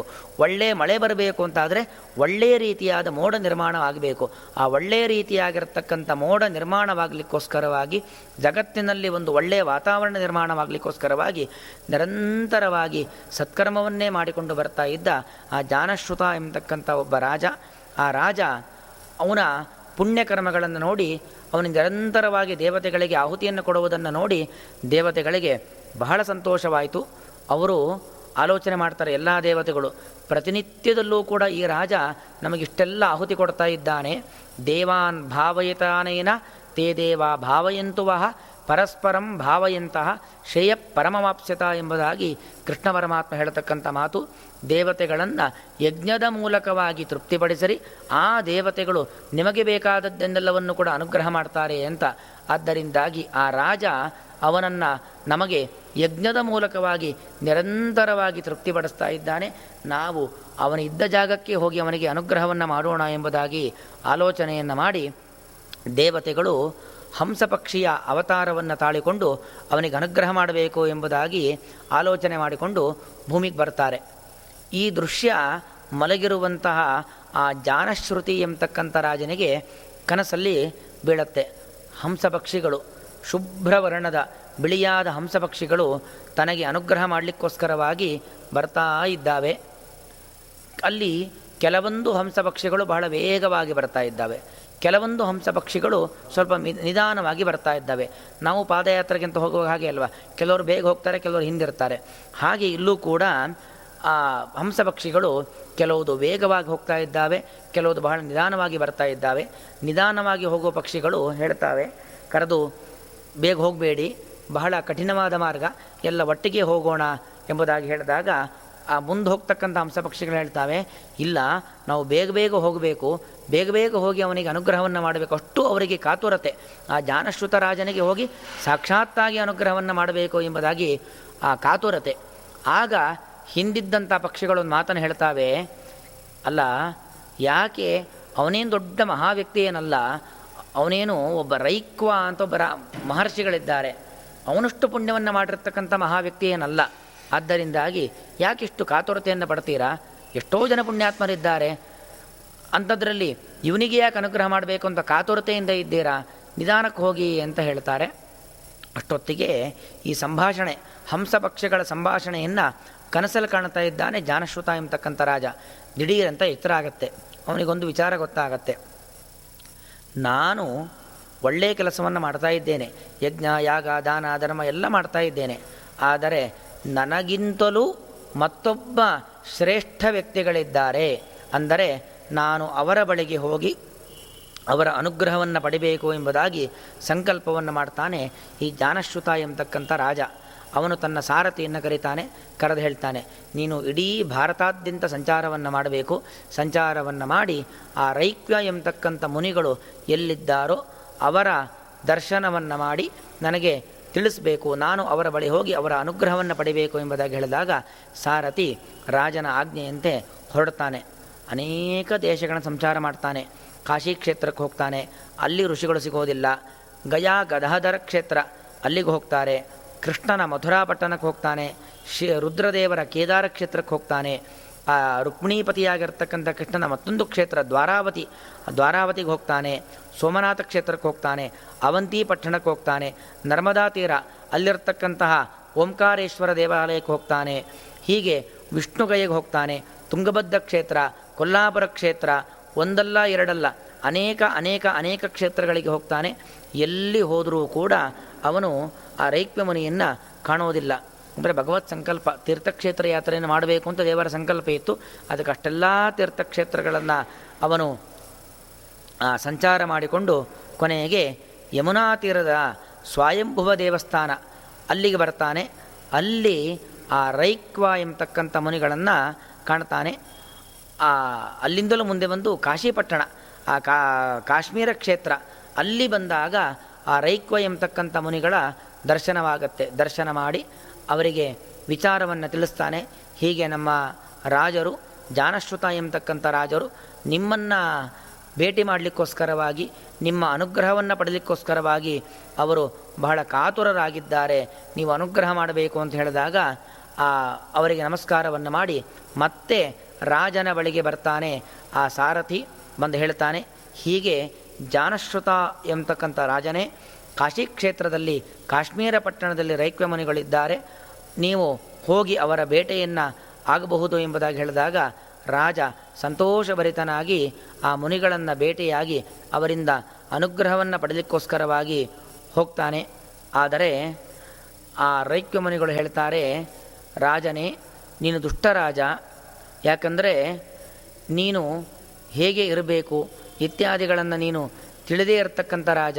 ಹೀಗೆಲ್ಲ ಅನೇಕ ರೀತಿಯಲ್ಲಿ ಯಾಕಂದರೆ ಇವನು ಹೋಗಬೇಕಾದ್ರೆ ದೇವರ ಬಳಿ, ಗುರುಗಳ ಬಳಿ, ಹಿರಿಯರ ಬಳಿ ಖಾಲಿ ಕೈಯಲ್ಲಿ ಹೋಗಬಾರ್ದು. ಈಗ ನಾವು ಅಷ್ಟೇ, ಒಂದು ನಮ್ಮ ಮತ್ತೊಬ್ಬರು ಸಂಬಂಧಿಪರ ಮನೆಗೆ ಹೋಗಬೇಕು ಅಂತಾದರೆ ಖಾಲಿ ಕೈಯಲ್ಲಿ ಹೋಗೋ ಕ್ರಮ ಇಲ್ಲ. ಏನೋ ಹೂವು, ಹಣ್ಣನ್ನು ತೆಗೆದುಕೊಂಡು ಹೋಗ್ತಕ್ಕಂಥ ಕ್ರಮ. ಹಾಗೆ ಇವನು ಕೂಡ ಋಷಿಗಳಿಗೆ ಬಳಿಗೆ ಹೋಗ್ತಾ ಇದ್ದೇನೆ. ಖಾಲಿ ಕೈಯಲ್ಲಿ ಹೇಳೋ ಹೇಗೆ ಹೋಗೋದು ಅಂಥೇಳಿ ಅನೇಕ ರೀತಿಯಲ್ಲಿ ಬಂಗಾರ, ಮುತ್ತು, ರತ್ನಗಳನ್ನು ರಾಜನ ಸಂಪತ್ತಿಗೆ ಅನುಗುಣವಾಗಿ ತೆಗೆದುಕೊಂಡು ಹೋಗ್ತಾನೆ. ಎಲ್ಲವೂ ಅಷ್ಟೇ. ಅವರವರ ಸಂಪತ್ತಿಗೆ ಅನುಗುಣವಾಗಿ ಅವರವರು ಏನೋ ತೆಗೆದುಕೊಂಡು ಹೋಗ್ತಾರೆ. ಹತ್ತಿದ್ದವರು ಹತ್ತಕ್ಕೆ ಅನುಗುಣವಾಗಿ ನೂರಿದ್ದವರು ನೂರಕ್ಕೆ ಅನುಗುಣವಾಗಿ. ರಾಜ ಬೇಕಾದಷ್ಟು ಸಂಪತ್ತಿದೆ. ವಜ್ರ, ವೈಡೂರ್ಯ, ಮುತ್ತು, ಮಾಣಿಕ್ಯ, ಅದನ್ನೆಲ್ಲ ತೆಗೆದುಕೊಂಡು ಹೋಗ್ತಾನೆ. ಋಷಿಗೆ ಸಿಟ್ಟು ಬರುತ್ತೆ. ಯಾಕಂದರೆ ಋಷಿಗಳು, ಜ್ಞಾನಿಗಳು ಅವರಿಗೆ ಲೌಕಿಕ ಸಂಪತ್ತಿಂದ ಏನಾಗಬೇಕು? ಏನೂ ಕೂಡ ಬೇಕಾಗಿಲ್ಲ. ಇದನ್ನೆಲ್ಲ ತೆಗೆದುಕೊಂಡು ಬಂದಿದ್ದಾನೆ ಎಂಬುದಾಗಿ ಸಿಟ್ಟು ಮಾಡಿಕೊಳ್ತಾರೆ. ಆದರೆ ಅವನು ಬಂದ ನಿಜವಾದ ಉದ್ದೇಶ ಗೊತ್ತಾಗತ್ತೆ. ಅವನು ತನ್ನ ಸಂಪತ್ತಿನ ದರ್ಪವನ್ನು ತೋರಿಸ್ಲಿಕ್ಕೋಸ್ಕರ ಇಲ್ಲಿಗೆ ಬಂದವನಲ್ಲ, ನನ್ನಿಂದ ಅನುಗ್ರಹವನ್ನು ಪಡಲಿಕ್ಕೋಸ್ಕರವಾಗಿ ಬಂದವನು ಎಂಬತಕ್ಕಂಥ ವಿಚಾರ ಆ ಮುನಿಗಳಿಗೆ ಗೊತ್ತಾಗತ್ತೆ. ಗೊತ್ತಾದ ನಂತರದಲ್ಲಿ ಅವನನ್ನು ಶಾಂತ ರೀತಿಯಿಂದಾಗಿ ಮಾತಾಡಿಸ್ತಾರೆ. ಅವನು ಹೇಳ್ತಾನೆ, ಮಹಾತ್ಮರೇ, ನಿಮ್ಮ ಮಹಿಮೆ ಅದು ಜಗದ್ವಿಖ್ಯಾತವಾಗಿದೆ. ಆ ದೇವತೆಗಳು ಹಂಸಪಕ್ಷ ರೂಪ ಹಂಸಪಕ್ಷಿಗಳ ರೂಪದಲ್ಲಿ ಬಂದು ನನ್ನ ಕನಸಿನಲ್ಲಿ ಬಂದು ನಿಮ್ಮ ಮಾಹಾತ್ಮ್ಯವನ್ನು ನಮಗೆ ತಿಳಿಸಿಕೊಟ್ಟಿದ್ದಾರೆ. ಆದ್ದರಿಂದಾಗಿ ನಿಮ್ಮ ತೇಜಸ್ಸು ಬ್ರಹ್ಮ ತೇಜೋ ಬಲಂ ಬಲಂ ಅಂತ ಎಲ್ಲ ಬಲಗಳಿಗಿಂತೂ ಕೂಡ ಅತಿ ಉತ್ಕೃಷ್ಟವಾದ ಬಲ. ಅದು ಬ್ರಹ್ಮಜ್ಞಾನಿಗಳ ಬಲ, ಬ್ರಹ್ಮಜ್ಞಾನಿಗಳ ತೇಜಸ್ಸು. ನೀವು ಬ್ರಹ್ಮಜ್ಞಾನಿಗಳಾಗಿದ್ದಾರೆ. ನಿಮ್ಮ ತೇಜಸ್ಸಿನ ಮುಂದೆ ನನ್ನದೇನೂ ಕೂಡ ತೇಜಸ್ಸಿಲ್ಲ. ಆದ್ದರಿಂದಾಗಿ ನೀವು ಕೃಪೆ ಮಾಡಬೇಕು. ಪ್ರಸನ್ನರಾಗಬೇಕು, ನನಗೆ ಅಧ್ಯಾತ್ಮ ವಿದ್ಯೆಯನ್ನು ಉಪದೇಶ ಮಾಡಬೇಕು ಎಂಬುದಾಗಿ ಪ್ರಾರ್ಥನೆಯನ್ನು ಮಾಡ್ತಾನೆ. ರಾಜನ ಪ್ರಾರ್ಥನೆಗೆ ಆ ಋಷಿಮುನಿಗಳು ಕರೆಕ್ತಾರೆ ಅವನಿಗೆ ಬ್ರಹ್ಮಜ್ಞಾನವನ್ನು, ಉಪದೇಶವನ್ನು ಮಾಡ್ತಾರೆ. ಉಪದೇಶವನ್ನು ಮಾಡಿ ಕೊನೆಯದ ಒಂದು ಮಾತನ್ನು ಹೇಳ್ತಾರೆ. ಎಲೆಯ ರಾಜನೇ, ನೀನು ರಾಜ. ರಾಜರಿಗೆ ಅನೇಕ ರೀತಿಯಾಗಿರ್ತಕ್ಕಂಥ ಲೋಕ ವ್ಯವಹಾರಗಳಿರ್ತವೆ. ಎಂದಿಗೂ ನೀನು ಇಂದ್ರಿಯ ನಿಯಂತ್ರಣವನ್ನು ತಪ್ಪಬಾರದು. ನಿನ್ನ ಮನಸ್ಸು ನಿನ್ನ ನಿಯಂತ್ರಣದಲ್ಲಿ, ಅಂದರೆ ಆತ್ಮನ ನಿಯಂತ್ರಣದಲ್ಲಿ ಮನಸ್ಸಿರಬೇಕು. ಹೊರತು ಇಂದ್ರಿಯಗಳ ನಿಯಂತ್ರಣದಲ್ಲಿ ಮನಸ್ಸಿರಬಾರ್ದು. ಇಂದ್ರಿಯಾಣಿ ಹಯಾನಿ ಆಹುಹು ಅಂತ. ಇಂದ್ರಿಯಗಳು ನಮ್ಮ ಕಣ್ಣು, ಬಣ್ಣವನ್ನು ಬಯಸತ್ತೆ. ನಮ್ಮ ಕಿವಿ, ಶಬ್ದವನ್ನು ಬಯಸತ್ತೆ. ನಮ್ಮ ಚರ್ಮ, ಸ್ಪರ್ಶವನ್ನು ಬಯಸತ್ತೆ. ಅದು ಕುದುರೆಗಳಂತೆ. ಕುದುರೆ, ಅದು ಎಲ್ಲ ಆಯಿತೋ ಅಲ್ಲಿ ಹೋಗ್ತಾ, ಅದಕ್ಕೆ ತುರಗ ಅಂತ ಹೆಸರು. ತುರೇಣ ಗಚ್ಚತಿ. ವೇಗವಾಗಿ ಹೋಗೋದೊಂದೇ ಕೆಲಸ ಅದಕ್ಕೆ. ಹಾಗೆ ಇಂದ್ರಿಯಗಳು, ಬಣ್ಣ ಇದ್ದಲ್ಲಿ ಕಣ್ಣು ಹೋಗುತ್ತೆ, ಶಬ್ದ ಇದ್ದಲ್ಲಿ ಕಿವಿ ಹೋಗುತ್ತೆ, ರುಚಿ ಇದ್ದಲ್ಲಿ ನಾಲಿಗೆ ಹೋಗುತ್ತೆ, ಗಂಧ ಇದ್ದಲ್ಲಿ ಮೂಗು ಹೋಗುತ್ತೆ, ಅವುಗಳನ್ನು ಹೋಗ್ಲಿಕ್ಕೆ ಬಿಟ್ಟರೆ ಹೋಗಿ ಹೋಗಿ ಹೋಗಿ ಹೋಗಿ ಹೋಗ್ತಾನೆ ಇರುತ್ತೆ ನಮ್ಮನ್ನು ಎಳ್ಕೊಂಡೋಗಿ ಹೊಂಡಕ್ಕೆ ಹಾಕಿಬಿಡತ್ತೆ. ಆ ರೀತಿಯಾಗಿ ಆಗಬಾರದು. ಸಾರಥಿಯ ಕೈಯಲ್ಲಿ ಕುದುರೆಯ ನಿಯಂತ್ರಣ ಇರಬೇಕು. ಆಗ ಸರಿಯಾದ ಗುರಿಯನ್ನು ತಲುಪಲಿಕ್ಕೆ ಸಾಧ್ಯ. ನಾವು ಹೋಗಬೇಕಾದ ಊರಿಗೆ ತಲುಪಲಿಕ್ಕೆ ಸಾಧ್ಯ. ಇಲ್ಲ ಅಂತಾದರೆ ಕುದುರೆ ಹೋದಲ್ಲಿ ಹೋಗಿ ನಾವೆಲ್ಲೋ ಒಂದು ಕಡೆ ಹೊಂಡಕ್ಕೆ ಬಿಡಬೇಕಾಗತ್ತೆ ಆ ನಳ ಮಹಾರಾಜನ ಕಥೆಯಲ್ಲಿ ಕೇಳ್ತೇವೆ. ನಳ ಕುದುರೆ ಮೇಲೆ ಹತ್ತುತ್ತಾನೆ. ಕುದುರೆ ಕರ್ಕೊಂಡು ಹೋಗಿ ಹೋಗಿ ಹೋಗಿ ಹೋಗಿ ಗೋಂಡಾರಣ್ಯದಲ್ಲಿ, ದಟ್ಟವಾದ ಒಂದು ಅರಣ್ಯದಲ್ಲಿ ಬಿಟ್ಟುಬಿಡತ್ತೆ ಹಾಗೆ ನಮ್ಮ ಇಂದ್ರಿಯಗಳು ಕುದುರೆಯಂತೆ.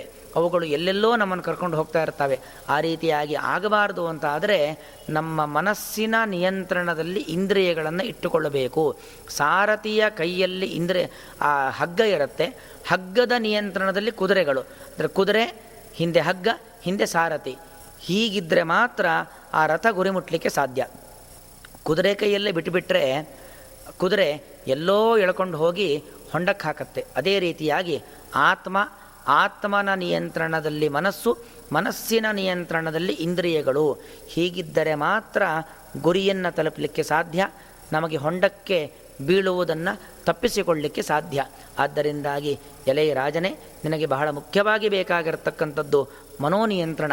ಆದ್ದರಿಂದಾಗಿ ಮನೋನಿಯಂತ್ರಣವನ್ನು ಸಂಪಾದನೆ ಮಾಡಬೇಕು ಅಂತಾದರೆ ಸಂಪೂರ್ಣ ಭಗವದ್ಗೀತೆಯನ್ನು ನೀನು ಅಧ್ಯಯನ ಮಾಡಬೇಕು, ಅಧ್ಯಾಪನ ಮಾಡಬೇಕು ಎಂಬುದಾಗಿ ತಿಳಿಸಿಕೊಡ್ತಾರೆ. ಅದರಲ್ಲೂ ಮುಖ್ಯವಾಗಿ ಆರನೇ ಅಧ್ಯಾಯ. ಅದು ಆತ್ಮ ಸಂಯಮ ಯೋಗ. ಸಂಯಮ ಅಂದರೆ ನಿಯಂತ್ರಣ. ಆತ್ಮಶಬ್ದಕ್ಕೆ ಅನೇಕ ಅರ್ಥಗಳು. ಆತ್ಮಶಬ್ದಕ್ಕೆ ದೇಹ ಅಂತ ಅರ್ಥ. ಆತ್ಮಶಬ್ದಕ್ಕೆ ಪರಮಾತ್ಮ ಅಂತ ಅರ್ಥ. ಆತ್ಮಶಬ್ದಕ್ಕೆ ಮನಸ್ಸು ಅಂತ ಅರ್ಥ. ಆತ್ಮಶಬ್ದಕ್ಕೆ ಇಂದ್ರಿಯಗಳು ಅಂತ ಅರ್ಥ. ಇದೆಲ್ಲವನ್ನು ಅಂದರೆ ಮನೋನಿಯಂತ್ರಣ, ಇಂದ್ರಿಯ ನಿಯಂತ್ರಣ, ಸಂಯಮ ಶಬ್ದಕ್ಕೆ ನಿಯಂತ್ರಣ ಅಂತ ಅರ್ಥ. ನಮ್ಮ ಮನಸ್ಸನ್ನು, ನಮ್ಮ ಇಂದ್ರಿಯಗಳನ್ನು ನಿಯಂತ್ರಣ ಮಾಡಿಕೊಂಡಾಗ ಮಾತ್ರ ನಮ್ಮ ಆತ್ಮ ಅವನು ಊರ್ಧ್ವಗಮನವನ್ನು ಹೊಂದಲಿಕ್ಕೆ ಸಾಧ್ಯ. ಇಲ್ಲ ಅಂತ ಆದರೆ ಅಧೋಗಮನವನ್ನು ಹೊಂದಬೇಕಾಗತ್ತೆ. ಅಧೋಗಮನ ಹೊಂತಾ ಇದ್ದಾನೆ ಅಂದರೆ ಆ ಜೀವಾತ್ಮನ ಸ್ನೇಹಿತ ಯಾರು ಅಂತ ಕೇಳಿದ್ರೆ ತ್ವಾಸುಪರ್ಣ ಸಯುಜಾ ಸಖಾಯೋ ಜೀವಾತ್ಮನ ಸ್ನೇಹಿತ ಪರಮಾತ್ಮ. ಪರಮಾತ್ಮ ನಮ್ಮ ಸ್ನೇಹಿತನಾಗಿ ಇರೋದಿಲ್ಲ, ನಮ್ಮನ್ನು ಕೆಳಗೆ ತಬ್ಬಿಬಿಡುತ್ತಾನೆ. ಆದ್ದರಿಂದಾಗಿ ನಮ್ಮ ಸ್ನೇಹಿತನಾಗಿರ್ತಕ್ಕಂಥ ಪರಮಾತ್ಮ ನಮ್ಮನ್ನು ಊರ್ಧ್ವಗಮನನತ್ರ ಸದ್ಗತಿಗೆ ಕೊಂಡೊಯ್ಯಬೇಕು ಅಂತ ಹೇಳಿದ್ರೆ ಆತ್ಮನ ನಿಯಂತ್ರಣದಲ್ಲಿ ಮನಸ್ಸಿರಬೇಕು, ಮನಸ್ಸಿನ ನಿಯಂತ್ರಣದಲ್ಲಿ ಇಂದ್ರಿಯಗಳಿರಬೇಕು. ಇದೆಲ್ಲ ಸರಿಯಾದ ಕ್ರಮದಲ್ಲಿ ಇರಬೇಕು ಅಂತಾದರೆ ಆತ್ಮ ಸಂಯಮ ಯೋಗವನ್ನು ನೀನು ಪಠನೆ ಮಾಡಬೇಕು. ಬರೀ ಪಠನೆ ಮಾಡ್ತಕ್ಕಂಥದ್ದು ಮಾತ್ರ ಅಲ್ಲ, ಅದರ ಅರ್ಥಾನುಸಂಧಾನವನ್ನು ಮಾಡಿಕೊಳ್ಳಬೇಕು ಎಂಬುದಾಗಿ ಆ ಮುನಿಗಳು ರೈಕ್ಯ ಮುನಿಗಳು ಈ ಜಾನಶ್ರುತ ಎಂಬತಕ್ಕಂಥ ರಾಜನಿಗೆ ಉಪದೇಶವನ್ನು ಮಾಡ್ತಾರೆ ಎಂಬುದಾಗಿ ರುದ್ರದೇವರು ತನ್ನ ಮಡದಿಯಾಗಿರ್ತಕ್ಕಂಥ ಪಾರ್ವತೀ ದೇವಿಗೆ ಆರನೇ ಅಧ್ಯಾಯದ ಮಾಹಾತ್ಮ್ಯವನ್ನು ಹೇಳ್ತಾ ಇದ್ದಾರೆ. ಈ ಕಥೆ ಬರೀ ಈ ಪದ್ಮಪುರಾಣದಲ್ಲಿ ಮಾತ್ರ ಬರ್ತಕ್ಕಂಥದ್ದಲ್ಲ, ಚಾಂದೋಗ್ಯ ಉಪನಿಷತ್ತಿನಲ್ಲೂ ಕೂಡ ಈ ಕಥೆ ಎಂಬುದು ಬರುತ್ತೆ. ಅದರಿಂದಾಗಿ ಇದು ಬಹಳ ಪ್ರಸಿದ್ಧವಾಗಿರತಕ್ಕಂಥ ಕತೆ ಇದರ ಒಟ್ಟು ಅಭಿಪ್ರಾಯ ಏನು ಅಂತ ಹೇಳಿದರೆ ತಸ್ಯಾಹಂ ನಿಗ್ರಹಂ ಮನ್ನೆ ವಾಯೋರಿವ ಸುದುಷ್ಕುರಂ. ನೋಡಿ ವಾಯು, ನಾವು ಕೈಯಲ್ಲಿ ಗಾಳಿ ನಿಂತ್ಕೊಂಡು ಗಾಳಿ ಎಲ್ಲ ಕಡೆ ಇದೆ, ಎಲ್ಲ ಕಡೆ ಗಾಳಿ ಇದೆ. ಆದರೆ ಎಲ್ಲ ಕಡೆ ಇರತಕ್ಕಂಥ ಗಾಳಿಯನ್ನು, ಎಲ್ಲ ಕಡೆ ಸಂಚಾರ ಮಾಡ್ತಕ್ಕಂಥ ಗಾಳಿಯನ್ನು ನಾವು ಹಿಡಿದಿಟ್ಟುಕೊಳ್ಳಿಕ್ಕೆ ಸಾಧ್ಯವ? ಸಾಧ್ಯವೇ ಇಲ್ಲ, ಬಹಳ ದುಷ್ಕರವಾದದ್ದು. ಆದರೆ ನೋಡಿ, ಪ್ರಯತ್ನ ಪಟ್ಟರೆ ಹಿಡಿದಿಟ್ಟುಕೊಳ್ಳಬಹುದು, ಅಲ್ವಾ? ನಾವು ಪ್ರಾಣಾಯಾಮವನ್ನು ಮಾಡ್ತೇವೆ, ರೇಚಕ ಪೂರಕ ಕುಂಭಕ. ಕುಂಭಕ ಸ್ಥಿತಿಯಲ್ಲಿ ನಾವು ಉಸಿರನ್ನು ಹೊರಗೆ ಬಿಡದಂತೆ, ಒಳಗೆ ಎಳೆದುಕೊಳ್ಳದಂತೆ ಹಿಡಿದಿಟ್ಕೊಳ್ತೀವಿ. ಅಂದರೆ ಸುದುಷ್ಕರ, ಕಷ್ಟ ಹೊರತು ಅಸಾಧ್ಯವಾದದ್ದಲ್ಲ. ಕೆಲವೊಂದು ಅಸಾಧ್ಯ, ಕೆಲವೊಂದು ಕಷ್ಟ ಸಾಧ್ಯ ವಾಯುವಿನ ನಿಯಂತ್ರಣ ಎಂಬುದು ಕಷ್ಟ ಸಾಧ್ಯ ಅದೇ ರೀತಿಯಾಗಿ ಮನಸ್ಸೆಂಬುದು ಮರ್ಕಟವಿದ್ದಂತೆ, ಆ ಮರ್ಕಟದಂತೆ ಇರತಕ್ಕಂಥ ಮನಸ್ಸನ್ನು ಒಂದು ನಿಯಂತ್ರಣದಿಂದಾಗಿ ಆ ನಮ್ಮ ಜ್ಞಾನ ನಮ್ಮ ಬುದ್ಧಿಶಕ್ತಿ, ನಮ್ಮ ಶಾಸ್ತ್ರಾಧ್ಯಯನ, ನಮ್ಮ ಇಂದ್ರಿಯಗಳ ನಿಯಂತ್ರಣ, ಈ ಎಲ್ಲ ಸಾಧನೆ ಸಲಕರಣೆಗಳ ಮೂಲಕವಾಗಿ ಮರ್ಕಟದಂತೆ ಇರುವಂತಹ ಅತೀ ಚಂಚಲವಾಗಿರುವಂಥ ಮನಸ್ಸನ್ನು ನಾವು ನಿಯಂತ್ರಣ ಮಾಡಿಕೊಳ್ಳಬಹುದು. ಅದೇ ರೀತಿಯಾಗಿ ಜ್ಞಾನ ವಿಜ್ಞಾನ ತೃಪ್ತಾತ್ಮ, ಕೂಟಸ್ಥೋ ವಿಜಿತೇಂದ್ರಿಯ, ಯುಕ್ತ ಇತ್ಯುಚ್ಯತೆ ಯೋಗಿ ಸಮಲೋಷ್ಟಾಶ್ಮ ಕಾಂಚನಃ. ಈ ರಾಜ ಬಹಳಷ್ಟು ಯಜ್ಞಯಾಗವನ್ನು ಮಾಡಿದ್ದ, ಬಹಳಷ್ಟು ದಾನ ಧರ್ಮವನ್ನು ಮಾಡಿದ್ದ. ಆದರೆ ಮುಖ್ಯವಾಗಿ ಬೇಕಾಗಿರ್ತಕ್ಕಂಥದ್ದು ಜ್ಞಾನ, ಶಾಸ್ತ್ರ, ಮಹಾಭಾರತ, ರಾಮಾಯಣ, ಉಪನಿಷತ್ತುಗಳು, ಭಗವದ್ಗೀತೆ, ಇದೆಲ್ಲ ನಮಗೆ ಕೊಡ್ತಕ್ಕಂಥ ಜ್ಞಾನವನ್ನು ತುಂಬಿಸಿಕೊಳ್ಬೇಕು. ಆ ಜ್ಞಾನದ ಮೂಲಕವಾಗಿ ವಿಜ್ಞಾನವನ್ನು, ವಿಶೇಷವಾದ ಜ್ಞಾನವನ್ನು, ಅಂದರೆ ಅಪರೋಕ್ಷ ಜ್ಞಾನವನ್ನು ಪಡೆಯಬಹುದು. ನೋಡಿ, ರಾಜನಿಗೆ ಯಜ್ಞಯಾಗ, ದಾನಧರ್ಮ ಇತ್ಯಾದಿಗಳನ್ನು ಮಾಡಬೇಕು ಅಂತ ಜ್ಞಾನ ಇತ್ತು. ಅಲ್ಲಿ ಪುರೋಹಿತರು ಕೇಳತಕ್ಕ, ಹೇಳತಕ್ಕಂಥ ಅಂಶಗಳನ್ನು ಕೇಳಿ ಕೇಳಿ ಜ್ಞಾನ ಇತ್ತು. ಅಷ್ಟು ಮಾತ್ರ ಸಾಲೋದಿಲ್ಲ. ನನಗೆ ಬ್ರಹ್ಮಜ್ಞಾನವನ್ನು ಪಡಿಬೇಕು, ವಿಶೇಷ ಜ್ಞಾನವನ್ನು ಸಂಪಾದನೆ ಮಾಡಬೇಕು, ಅಪರೋಕ್ಷ ಜ್ಞಾನಿಯಾಗಬೇಕು ಎಂಬತಕ್ಕಂಥ ಒಂದು ಅಭಿಪ್ರಾಯದಿಂದಾಗಿ ಎಷ್ಟು ದೊಡ್ಡ ರಾಜನಾಗಿದ್ದರೂ ಕೂಡ ಏನೂ ಇಲ್ಲದ ನಿಷ್ಕಂಚನರು, ಅಲ್ವಾ? ಯಾವುದೇ ರೀತಿಯಾಗಿರತಕ್ಕಂಥ ಸಂಪತ್ತಿಲ್ಲ. ಯಾವುದೇ ರೀತಿಯಾಗಿರತಕ್ಕಂಥ ಅರಮನೆ, ಬೇಕಾದಷ್ಟು ಸ್ತ್ರೀಯರು ಏನೂ ಇಲ್ಲ. ಏನೂ ಇಲ್ಲದ ಒಬ್ಬ ಋಷಿ ಮುನಿಗಳ ಕಡೆಗೆ ಹೋಗಿ ಅವರಲ್ಲಿದ್ದದ್ದು ಒಂದೇ ಒಂದು, ಎಲ್ಲಕ್ಕಿಂತಲೂ ಉತ್ಕೃಷ್ಟವಾಗಿರತಕ್ಕಂಥ ಜ್ಞಾನ. ಆ ಜ್ಞಾನಕ್ಕೋಸ್ಕರವಾಗಿ ಋಷಿಮನೆಗಳ ಕಡೆಗೆ ಹೋಗಿ ಶರಣಾಗತನಾಗ್ತಾ ಇದ್ದಾನೆ ರಾಜ. ಹಾಗೆ ನಾವು ಕೂಡ ಆ ಜ್ಞಾನವನ್ನು ಸಂಪಾದನೆ ಮಾಡಬೇಕು ಅಂತ ಆದರೆ ನಮ್ಮಲ್ಲಿ ಅಷ್ಟು ಸಂಪತ್ತಿದೆ, ಇಷ್ಟು ಸಂಪತ್ತಿದೆ. ಅದು ಮುಖ್ಯವಲ್ಲ, ನಮ್ಮಲ್ಲಿ ಏನು ಇಲ್ಲವೋ ಅದನ್ನು ಪಡಿಬೇಕು ಅಂತ ಆದರೆ ಇದ್ದವರ ಬಳಿಗೆ ಹೋಗಬೇಕು.